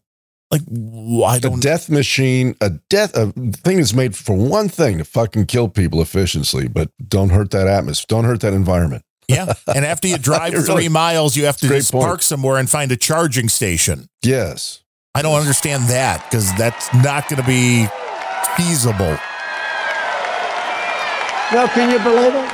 Then they want to have, then they want to have our jet fighters. Our jet fighters are the best way to go. They can make a turn on the size of a dime. Bomb, bomb. They want to use fuel that's a little bit better for the environment. So that as we're attacking some country, trying to devastate some country because they've been bad to us, We go in, we're dropping bombs all over the place, but at least we're not leaving any environmental footprint. These people are crazy. And the problem is, you know, I stopped it because they came to see me. Sir, we have a new fighter jet. We think it's environmentally friendly. I said, who cares if it's if you're dropping bombs all over the place? You're shooting everybody. No, it's true. You're shooting everybody. No, we think it's environmentally friendly. I said, what's the bad side? Well, there is one problem. It's about 15% less effective. That's a lot. You know what 15% is for a fighter jet? The difference between being shot down and shooting the other guy down. That's the difference. That's a big difference. Yeah. I don't think Biden understands that part though. He, he he does. He doesn't give a shit. He truly doesn't. I mean, as you, I think you said this last time. I mean, that guy has flipped on basically everything he ever said. Yes, just to achieve power. He is he has no morals whatsoever, no scruples. He will say and endorse anything to keep his power, and he's he's proven that again and again. He's a total fraud, and they don't admit it. I mean, I don't understand no. how you get up and say, "Well, I'm all for abortion up until the point of the baby being born, but I'm a Catholic." Yeah, like what? And again, it's not a gotcha type game. No, there have been a lot of Catholic politicians who have said, you know, my own personal viewpoint is this, but my constituents, this is what they want. Now, those two things don't always have to go together, and a lot of times they don't. Mm-hmm. Right.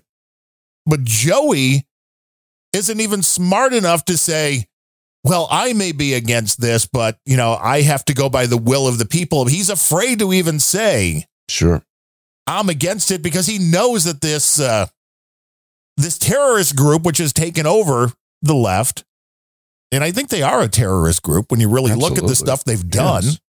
yes. The tactics that have been used now for a long time, going back to the, uh, go, let's go back to the Alinsky method. Let's understand what the Obamas were trained on. Mm-hmm. Let's understand exactly. And for people who've never looked at this stuff, and you look at, well, how does the Alinsky method, how do they go after somebody? It's like, well, you you separate them, you totally humiliate them, you I mean it's like following down that little playbook of exactly what's sure. going on, what they're doing to Trump, which is we're trying to humiliate him, we're making everybody think that he's one thing when he's not. Truth doesn't really matter. No. And where was that? Uh, where was that Trump clip recorded? He was talking before. It was uh, in California. Really? Yeah, at a campaign event, which I mean, I guess there's at least a few conservatives yeah. Yeah. in California. But it was I mean, this was just a small little clip it out. The whole thing was like an hour and 45 minutes. At one point he's like, Hey, do you mind if I go off uh, if I go off the prompter for a while? If I go It's like, well, could, could you imagine Joey trying to go off the prompter? and I said this as somebody and uh, Sir Truck Driver was making the point in the troll room. And if you're not in the troll room when we do these shows, you miss out on all of so what's fun. our troll room count today? Curious. Let me take a look. I was uh, was always happy to see the amount of folks in the room here. 100 right now, hitting the century yeah, mark. Giddy up, baby! I'm sorry to interrupt. You were we are, you were quoting Sir Truck Driver. Thank we are well on our way to uh, hundreds and thousands of people thousands. in the troll room. Yes, yes. That uh, he did not like Trump the man, but really liked Trump the politics. And see, this is the issue for the left, which is they can't attack the politics because the politics work. So then they made the thing completely personal. Right. Of course. And, you know, that's the, I guess it's the easiest way to go. Like, well, people end up voting for their own disinterest. Mm-hmm. Uh, but with Trump going off the books, that uh, is again, I remember not being a Trump fan either. I mean, before uh, before he got elected, was like, uh, you know, he's a blowhard, which he still is. But I remember watching, and I don't remember which year it was, that he spoke at CPAC for like two hours and 45 minutes. Mm. and just captivated the audience. And that's not an easy thing to do.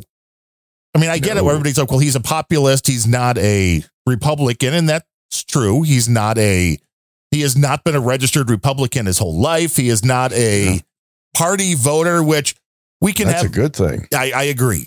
Except for the fact that some, for some reason, the Democrats who have turned into the shit party always seem to vote together, besides a few. Well, it is the hive, you know, and they, Yes. they do work in lockstep. That's true. You know, the Manchins are the rare exception that will stand up to them, where the Republicans just seem to need any little, any little thing to cause infighting, which will then have the whole house collapse down upon them. Yep. Because they would rather do the infighting rather than look at the big picture. But the CPAC thing, that's when Trump won me over as far as, you know what? No president is perfect. I think we all know that. I can't think of one that you're like, well, there's no negative part of that presidency. You know, Reagan was pretty good. But, you know, then for a while he was, you know, not really on top of his game, although he came back after getting shot. But usually you're going to have to give and take something.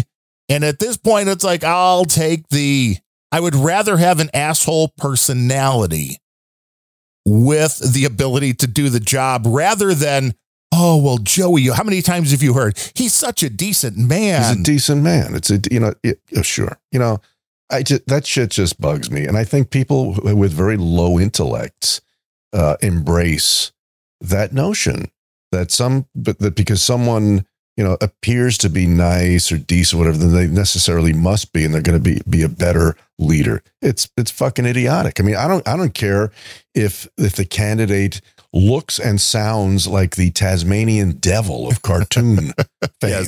If he's fucking competent and can get the job done, I'll vote for him. But that's not the way it works. In America, it has long, long, long been a beauty contest. And that's what appeals to lower intellects. Well, at least, yeah, at least since uh, Nixon and Kennedy, that was the first. There's much has been made of that first televised sure. debate, Sure. and it's weird to think about because this was relatively within our time frame here.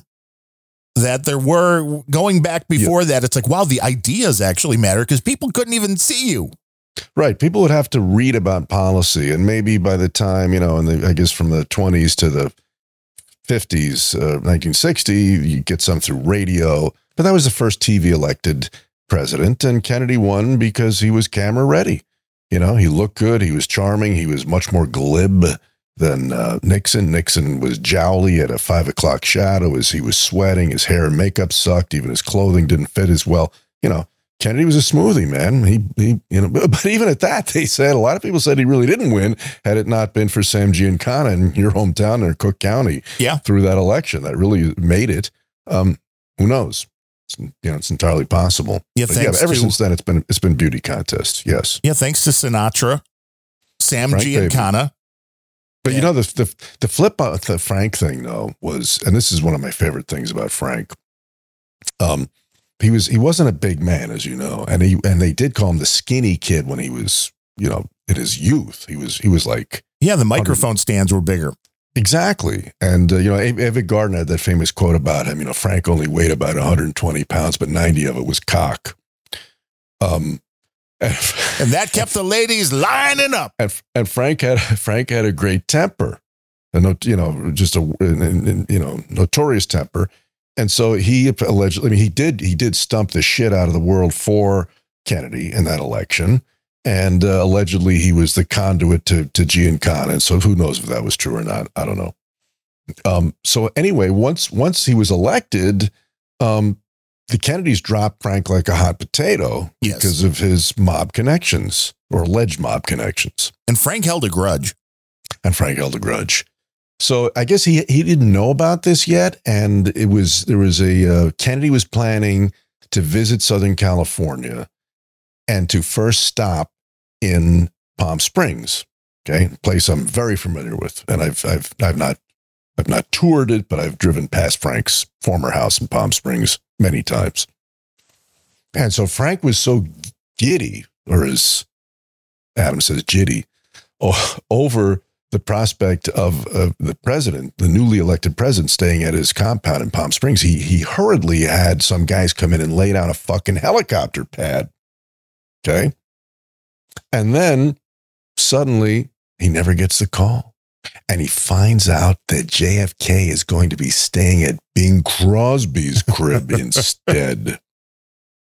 And the, the legend goes that Frank was so fucking pissed, he went out there with a fucking sledgehammer and cracked that helicopter pad into rubble in about an hour, which is hard to imagine, but you know, who knows what rage can do.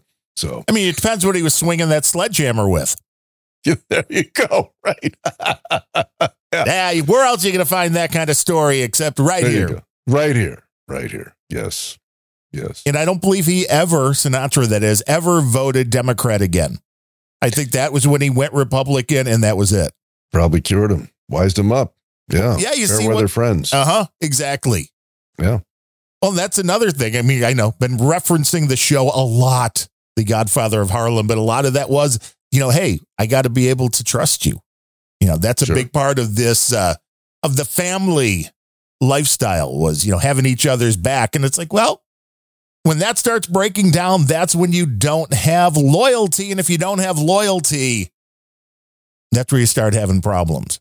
You got them guts. hmm That's where you have a whole a whole nother issue indeed.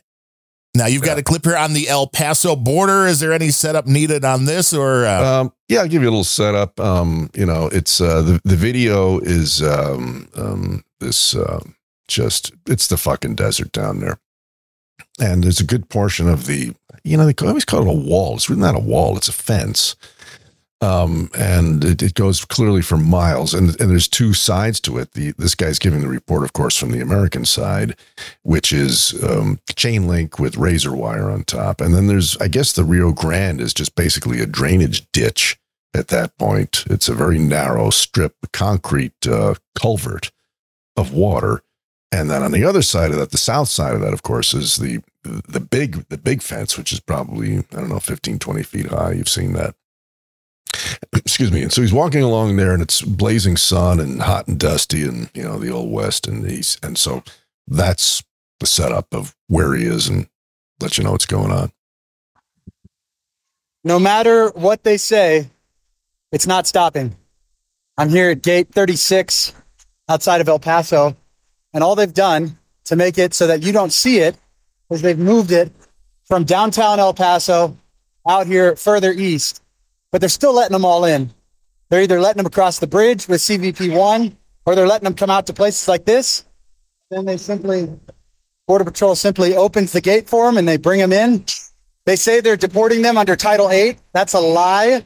They're appealing their deportation and they're getting stays of deportation and notices to appear. And they're being processed. The entire city of El Paso now has basically been turned into a processing center for illegal aliens that continue to come in massive record breaking numbers. The numbers aren't going to slow down. They're not going to stop. It's not going to get better because Joe Biden and the Democrats and cartel congresswomen like Veronica Escobar are inviting this. Stop. No, what that guy said is so true, and and he's going to sort of underscore that in a moment. But something you hear constantly, and it just fucking frosts me. And you hear it from Democrats and you hear it from Republicans, and it's a bullshit statement, no matter who's using it, and that is our immigration system is broken. The fuck it is. It's never been broken. They're just ignoring it. They've just shelved it, shelved it. Said, they're just come on in. Right. Well, it's racist, you know, not to let everybody in. I mean, that's what they're going to tell you. With again, not talking about the fact that you don't have the resources, that you're bringing in millions of people who will not have homes. I mean, these are again the kind of things why. And I think it's very simple to explain to people be like, okay, everybody listening, uh, that house that you live in. So maybe there's two people in your house, maybe there's four, whatever it is. If there's two people in your house, we're going to send eight immigrants to your house so they can live with you. That's fine, right? You don't have any problem. You're going to have to feed them and you're going to have to provide them with everything they need. That's cool, right? And people are like, well, no. They're never going to say, of course. Well, why not? Well, that's too Why much. not? Well, Why not? what do you think the country has?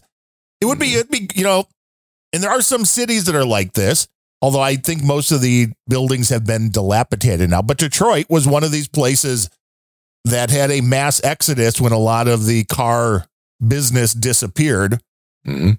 There are areas where there's a lot of housing that was not being used. Now, I would have said this is a great idea to have a program to bring people in to fill up those houses. But if you don't have somewhere to put people, which again is why you need to have some kind of law and order with people coming into the country. So you can be like, well, okay, you want to come in? We we have we have openings. It's kind of like going to a restaurant. Well, we we have five tables open. Well, what happens when uh, enough people to fill 30 tables shows up? Well, they ain't eating because there's not enough. And again, it's not a hard thing to explain to people. It's like, well, you have the resources. They, they're not unlimited. Yeah, true. But even resources aside, to me, that's that's the lesser um, evil of this invasion. It's you know, as people say, no one's being vetted. You know who the fuck they are. You know, half of them could be Hamas. I mean, it's just it's just unbelievable, unbefucking believable. And I would say to any of these people, would you allow any stranger to come through your front door and you know walk into your kitchen, make themselves a sandwich, and then you know climb into your bed? Because that's exactly what's going on here. Right. It really is. You have no idea who the fuck these people are. Nobody does. Except asshole media, was, as we found they're labeling now asylum seekers and dreamers Right. and everything else but what they, and this guy, kudos to him. I don't know who the fuck he is, but he uses the correct term illegal aliens. That's what they are illegal aliens. I wish we had smell-o-vision. All I smell is urine right now. All coming from the thousands and thousands of illegal aliens that continue to pour through this gate, gate 36 off the 375 loop. Okay, I wish it was gate 33. Could we do a retake on this? Can we make it can we make this gate 33, please? That would be better. That would be better for the optics. outside of El Paso, Texas. It's just pure urine. That's all you smell. Another transport van coming to pick them up. Like clockwork. So we got a whole other group. We got a group waiting down there, down the wall. A group right here about to come in. And I got word that there's about 3,000 more on their way to Juarez to do the exact same thing. It's not even slowing down, guys. It's increasing because they're inviting it. This is not failed policy. This is their policy. Yeah, that's true. There you go. Not failed. It is their policy. Yeah. And there are a certain amount of people that just want the overload so they can point to this is very much like the people that want to use every last little thing to be like, well, no, no, the Constitution, no. Do you know that the founding fathers, they owned slaves, so we got to get rid of the Constitution? This is the same thing here. They are overloading the immigration system so they can tell you that it's got to be scrapped and we have to start from square number one again, which you're absolutely correct. When people on the conservative side, Republican side say, well, I, there's no question we have a broken system. It's only broken because it's being abused. We have a broken law enforcement system right now because there are more crimes happening than we're willing to put people in jail for. All of these systems would work. All of these things that people say, like, oh, we got to get rid of the guns. No, no. You just have to prosecute the people that commit crimes with the guns. Right. But again, it's the changing of the language. It's the trying to show. And if you don't think there's some of these folks who put these policies in, the defund the police and all of that, that aren't happy to see the crime rate soaring because they have their private security. They're living in places where they don't have to worry about what's going on. But For they now. can right. Well, for now, you're right about that. Because there is, I'm guessing, a point where things get so out of control that even they get swept up in it into the whole Mad Max Thunderdome. But I think they believe they're above it, that they, you know, they will be able to ride that storm out and they'll be able to show, well, no, no, this was just a horrible system. So let's, let's redo everything. Let's rework everything. Now there is a tail on this clip as well. Is there Yes. more? A little bit, a little bit more. Yeah. Uh oh, Moose is not happy. Yeah. You can see Border Patrol and Texas DPS down here. Even with the declaration of invasion, they're still not stopping it. Whatever's holding Governor Abbott back from actually repelling the invasion, that needs to stop. You can't just call it an invasion and then allow it to continue. That's dereliction of duty. We've got hundreds coming across here, groups of 50 to 100 all day, all day coming through. And yeah, they won't, they won't let them down over here, but they simply move them down the line and let them across and take them to the processing center. Yeah, well, the governor may have to break federal law in order to be able to protect the people in his state because we know what the laws are on it. So what you know? What is nobody's ever you know really um, sort of um, elaborated on um, on the legalities of this because why would it come down to a shootout between Texas National Guard and the Federal Border Patrol? Because you know Hab- Abbott has said he's he's you know he wanted to do something, but his hands are tied. What does anybody know exactly what the situation is? Because it's absurd. Well, it is absurd, but it's a federal issue. As far as I can tell, the people that try to stop the migrants from coming in, then, so if you have the Texas law enforcement, whatever it is, trying to stop that against what the federal government wants, then you are breaking federal law. I mean, I think uh, it's probably worth doing if you can get enough people together, but I don't know what the repercussions would be because they don't put criminals in jail. But if you if you're a law abiding citizen just trying to keep people out of the country that are coming in illegally, they would probably put you in jail, knowing this administration. Yes. Yeah. So I'm not sure Yeah, exactly how that would play out, but it is an intriguing part of this federalist system we have as a country that border security is not on the states at all. It's a federal issue, which means the feds can pretty much fuck the states and be like, we're not helping you. Sorry, we're not going to protect you. Hmm. Although I'm still trying to figure out the story of what's going on, and I'm guessing it's just a money grift. Over the last week, there was the story that all of a sudden, and there were quotes from Abe Lincoln, Blinken, your buddy, the, the blues man, that they were going to spend money on building the wall because they oh, finally, Oh, yeah. you know, and it was like, Yeah, wait, is this, bullshit. it's all Yeah. about money. That there's some, there was some money that was allocated that had to be spent, so they're going to have to say they're doing something, but that money, it's never going into a wall. It's going to Ukraine. It's going to Iran. Of It's going to, of course, you know, and, and that's just that's merely political theater because now so they're they're concerned that even some of their harebrained fucking constituents have had enough of this invasion, and so when election time rolls around, they can point to look, well, we we appropriated money, we tried to stop, you know, that's what this is. It's complete political theater bullshit. yes, but it made the headlines. Yes, it did. And for a minute, people were like, oh, wait. I mean, and, uh, and it's so sad that the far right websites were like, oh, see, they're finally figuring it out. Oh, even that's so bad. They're even. It's like, no, that's not what's happening. It is not what's happening. Again, dig deeper. I know it's hard to do because it's really easy to just find the story and go, I agree with that. I like that. I dislike that. And then I want to talk about it on a podcast for four hours. Right. You need to have a little more information. Or you have to be really entertaining like we are. And then we can just go for hours exactly. In hours in hours. And no Planet Rage would even be complete.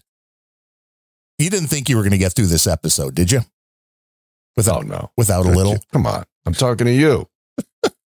For all intents and purposes, Trump was acting as a foreign spy. Act- Okay. Trump. now he's a spy. He's got a trench coat and a big hat. But I have right, but I have the question for you. What, What? country was he spying for? Any guesses? What do you got, trolls? Do you know what country Trump was allegedly spying for? Anyone? The Anyone? one Gene Nativliev is from. Did I say that right? Right, Yeah, well, I, he he says it really fast, although I think it's just so nobody can identify him Okay. because it's Neftuliev, but he says it like Neftuliev. Like what? That's not mm. even a word. No word. But it's like the less people can know the the better. No, Omega Project says Israel. No, Amdushis says Ukraine. No, you'll be surprised. Keith, he knows. Every, he is so he is playing like 18D chess while the rest of us are just smelling urine. And that trumpet, last week he was Hitler and now he's a spy. Okay, I'll lay it on me. Pfeiffer says Palestine. No, you're not even close. For all intents and purposes, Trump was acting as a foreign spy, acting on behalf of Australia. That's right. On behalf of Australia, a foreign spy. Holy shit. I would love to know what goes on in Keith Olbermann's mind. It may be horrifying, but yeah, an Austra- Trump's an Australian double agent spy. Australian spy. Son of a bitch. Who wouldn't know? I didn't. Wow. And he Wow. should be treated as we treat spies in this country arrested, detained without bail, handled as the threat to national security they are, and held as long as necessary. Is that really how we treat spies, though? I thought it was like bang bang for the fang fang. I thought they were like fucking Yeah. congressmen and all that. I don't yeah, think. right. Yeah. That's when are we tough on spies, Keith? Mm. You're gonna have to give me some. Uh, you're gonna have to give me some footnotes on this. Yeah. Although I will say, I just listened to the beginning of Bill O'Reilly's new book, uh, "Killing the Witches," and audiobooks that have a footnote like every four sentences do not work. Ooh. Do not Thanks do that. warning. Yeah, it's like you can't go like four sentences and then go footnote and then explain the footnote in the audio. Yeah. It doesn't work. Although Keith, we could use a few footnotes. Right. He gave away, three months after leaving office, to an Australian businessman secret information about U.S. submarines, how many nuclear warheads they carried, and how close they could get to Russian submarines without being detected. Okay.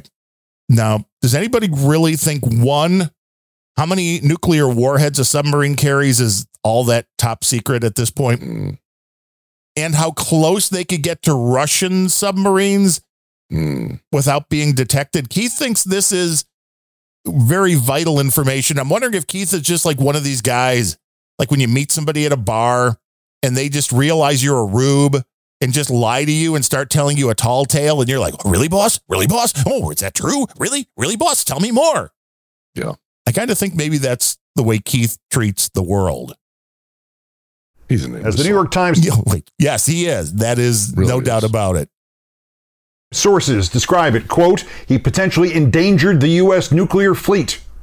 That Mar-a-Lago, Trump gave Potentially endangered. Potentially endangered. Well, well, did he endanger it or did he not endanger it? Yeah. Saying potentially, I mean, I'm potentially fucking Taylor Swift. This is true. I mean, I just saying potential. You never know. Anything can happen. In Keith's world, anyway.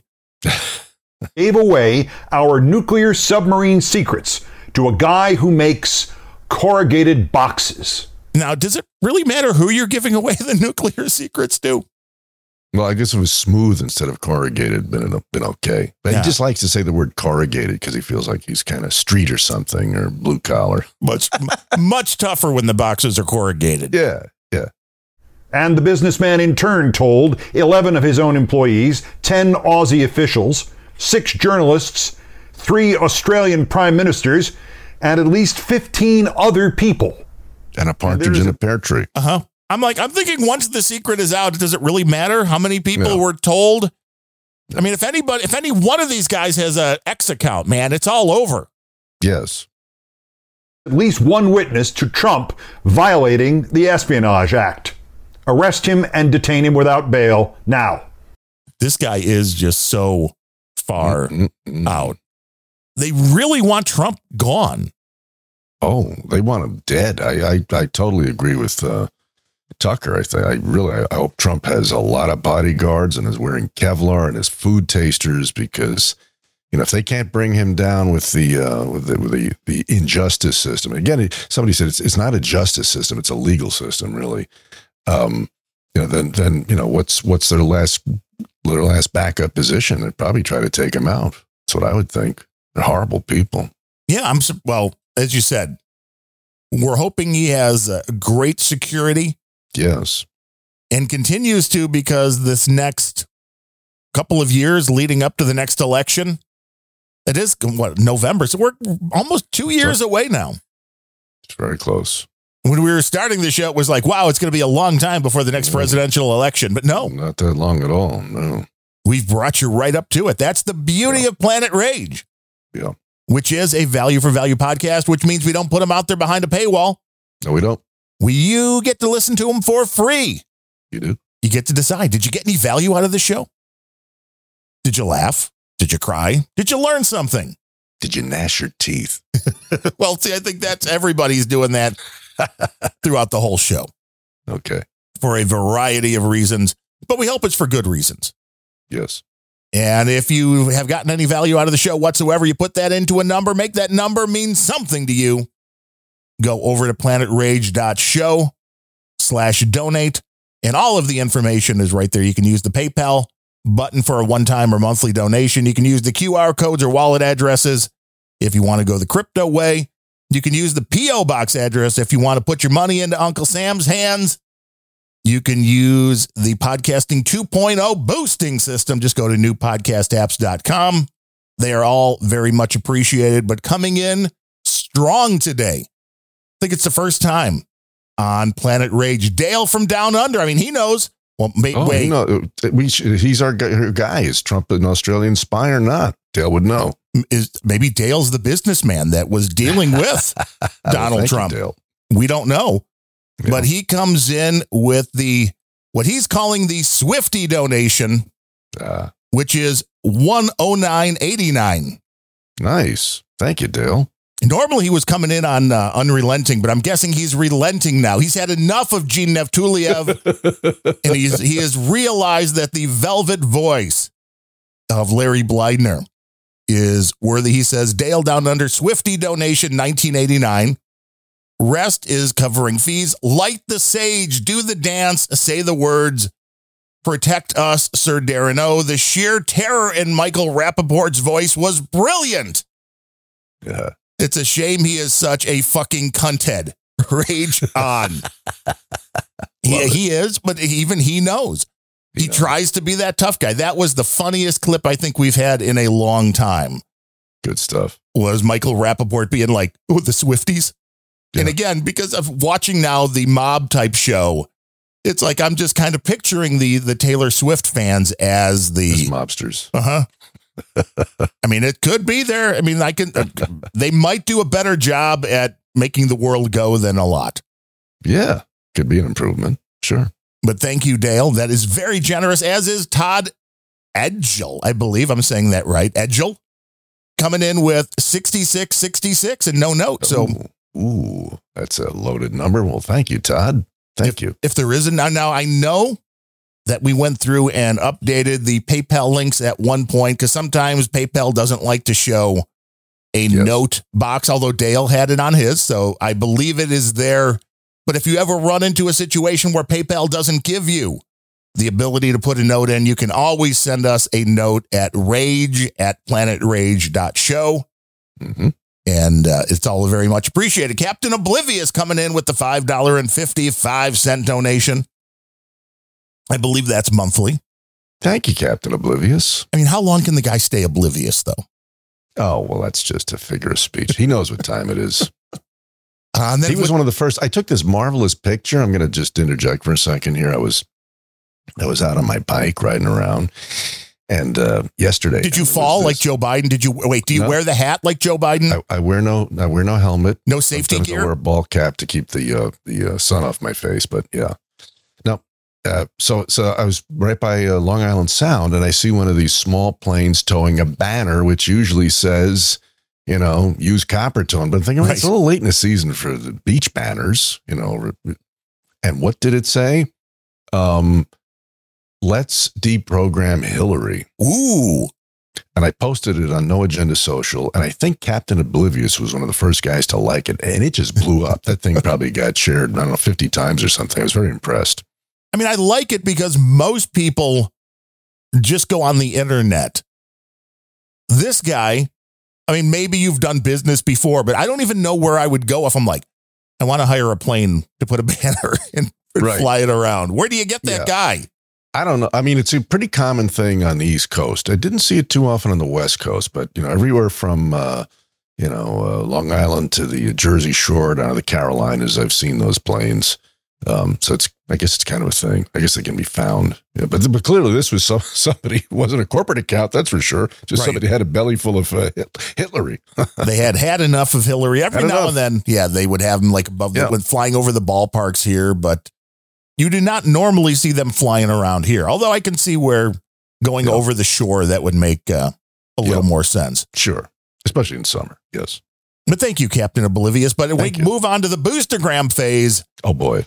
Our buddy Sir Sir Sir Seat Sitter, Uh. otherwise known as Chris, came in with 30,000 Satoshis. And he says Darren was too scared to play the Muslim call to prayer on the rock and roll pre show the day after Israel got invaded, but I still love him and I love Planet Rage. Well, I wasn't scared. It just wasn't a rock song. And at first he put format. right. And at first he All right. tried to request Borat, and I don't think it was live. And one, I can't stand Borat for a variety I, I of can't reasons. Either. I find that guy annoying. Yeah.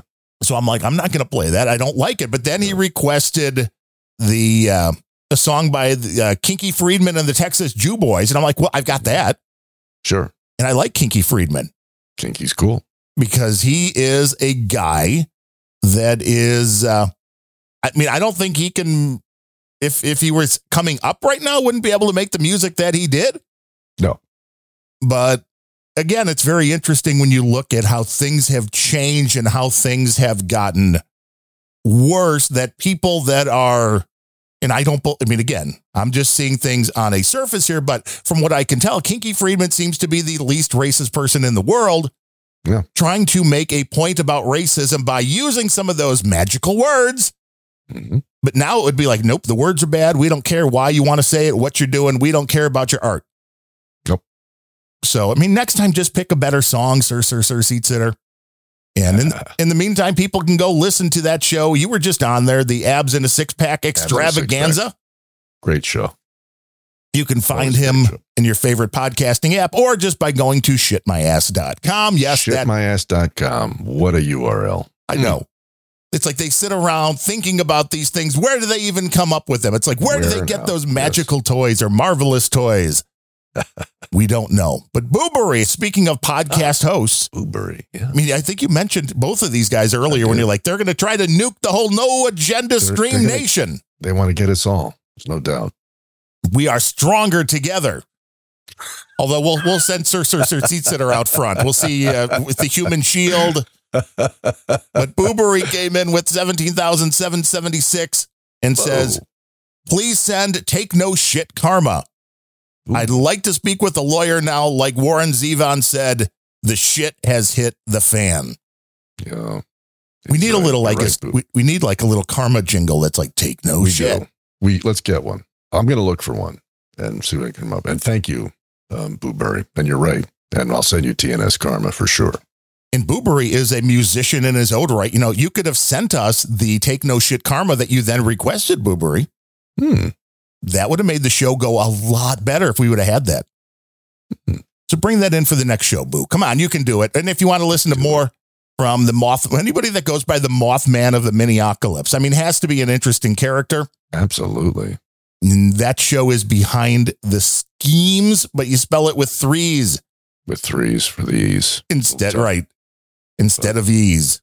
Yes. Uh, and then CSB coming in with his 15,033 Satoshis and again says, Oh, Darren, have Larry read. All right. That's my cue.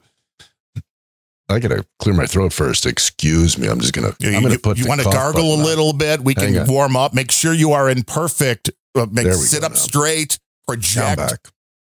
All right, and uh, there we go. Howdy, amigos, Darren and Larry. Please invite your audience to visit my cartoons without baboons at www.csb.lol. Rage on, yo, CSB.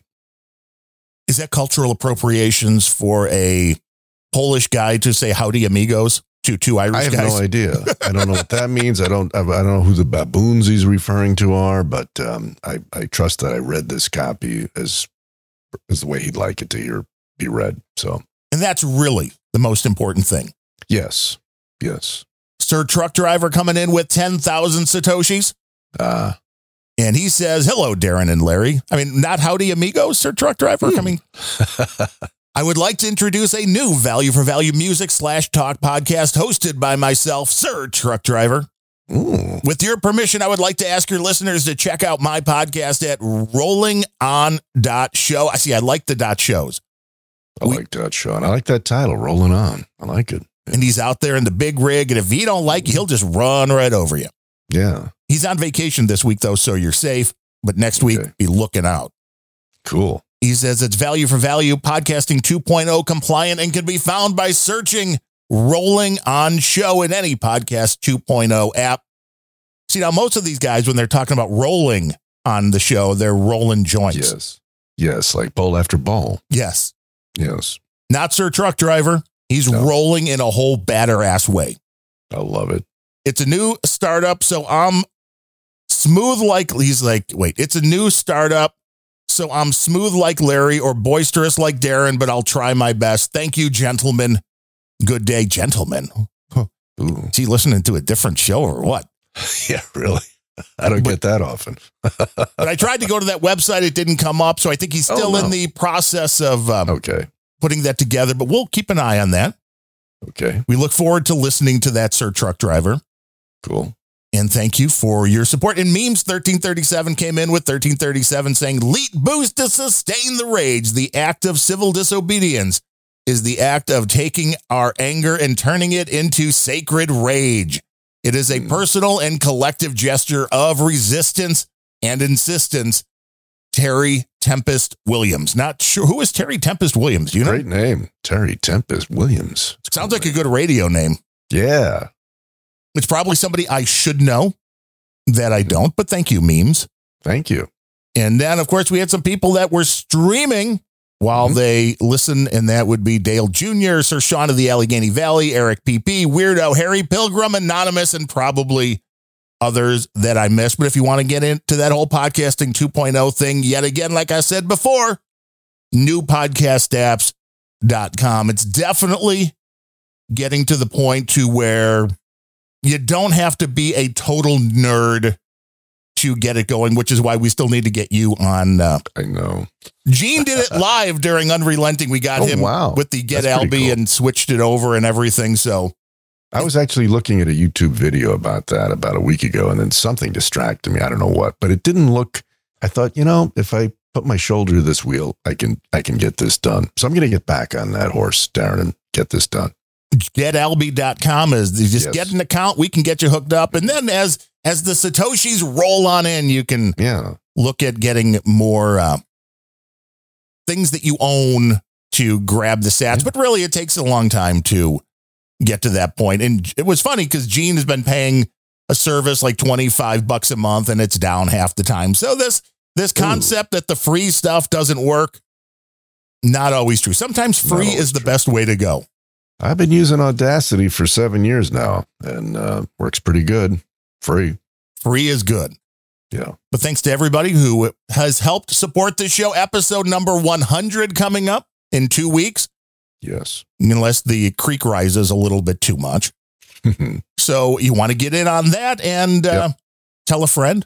And now that there's 100 people listening with episode number 100, do we do we just gain like one listener an episode? Is that the okay. is that the skyrocketing path that we are on?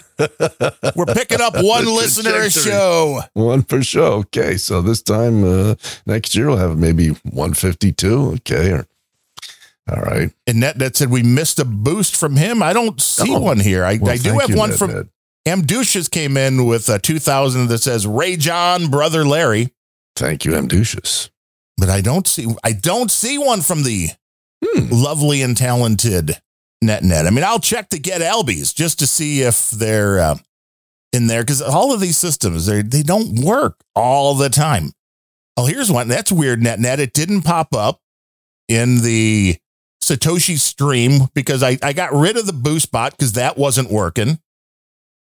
No, well, if BoostBot got it, I don't know how I got it, NetNet, because BoostBot had been taken out. Yeah. Unless it's a different, uh, maybe that's why. Maybe if you're using an old RSS feed, because we took the BoostBot out like a week ago, and, but he came in with 55 55 and says, I hope Trump didn't tell them about the screen doors on the U.S. submarines. no, I think he did. And then the, the uh, you know whole concept is you know Keith Olbermann's mind's like, oh my god, he's giving away secrets. Yeah. And Trump's just the guy lying to everybody. God. I know.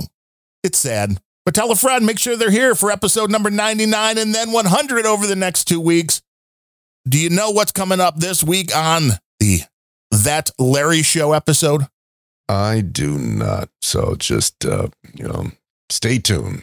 That's all you Wednesday can or thereabouts. I'll drop something new. How about you for uh, random thoughts, Darren? I don't know. It depends if I get one in tomorrow. My mom's having some surgery on Wednesday, Ooh, so I won't be Good recording. karma to mom. Health karma to Darren's mom. Yeah, she needs the health karma. That's the little thing they noticed on her kidney when they had the colon cancer a few years ago, and they're finally like, well, you maybe you should kind of maybe get it out.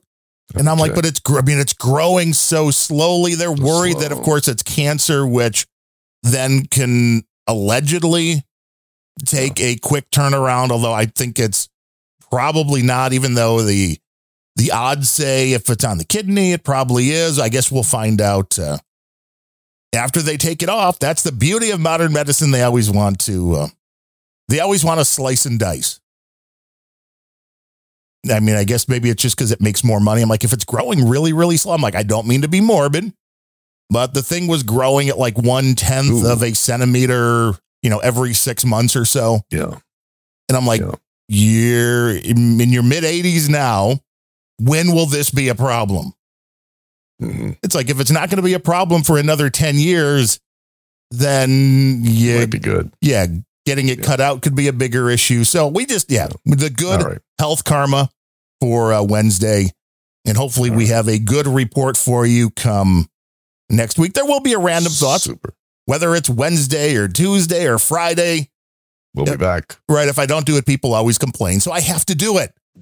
And then we will be back here next week on Monday at 1 p.m. Central. Again, episode number 99. All right. Don't miss it. Don't miss it. Be there or be square.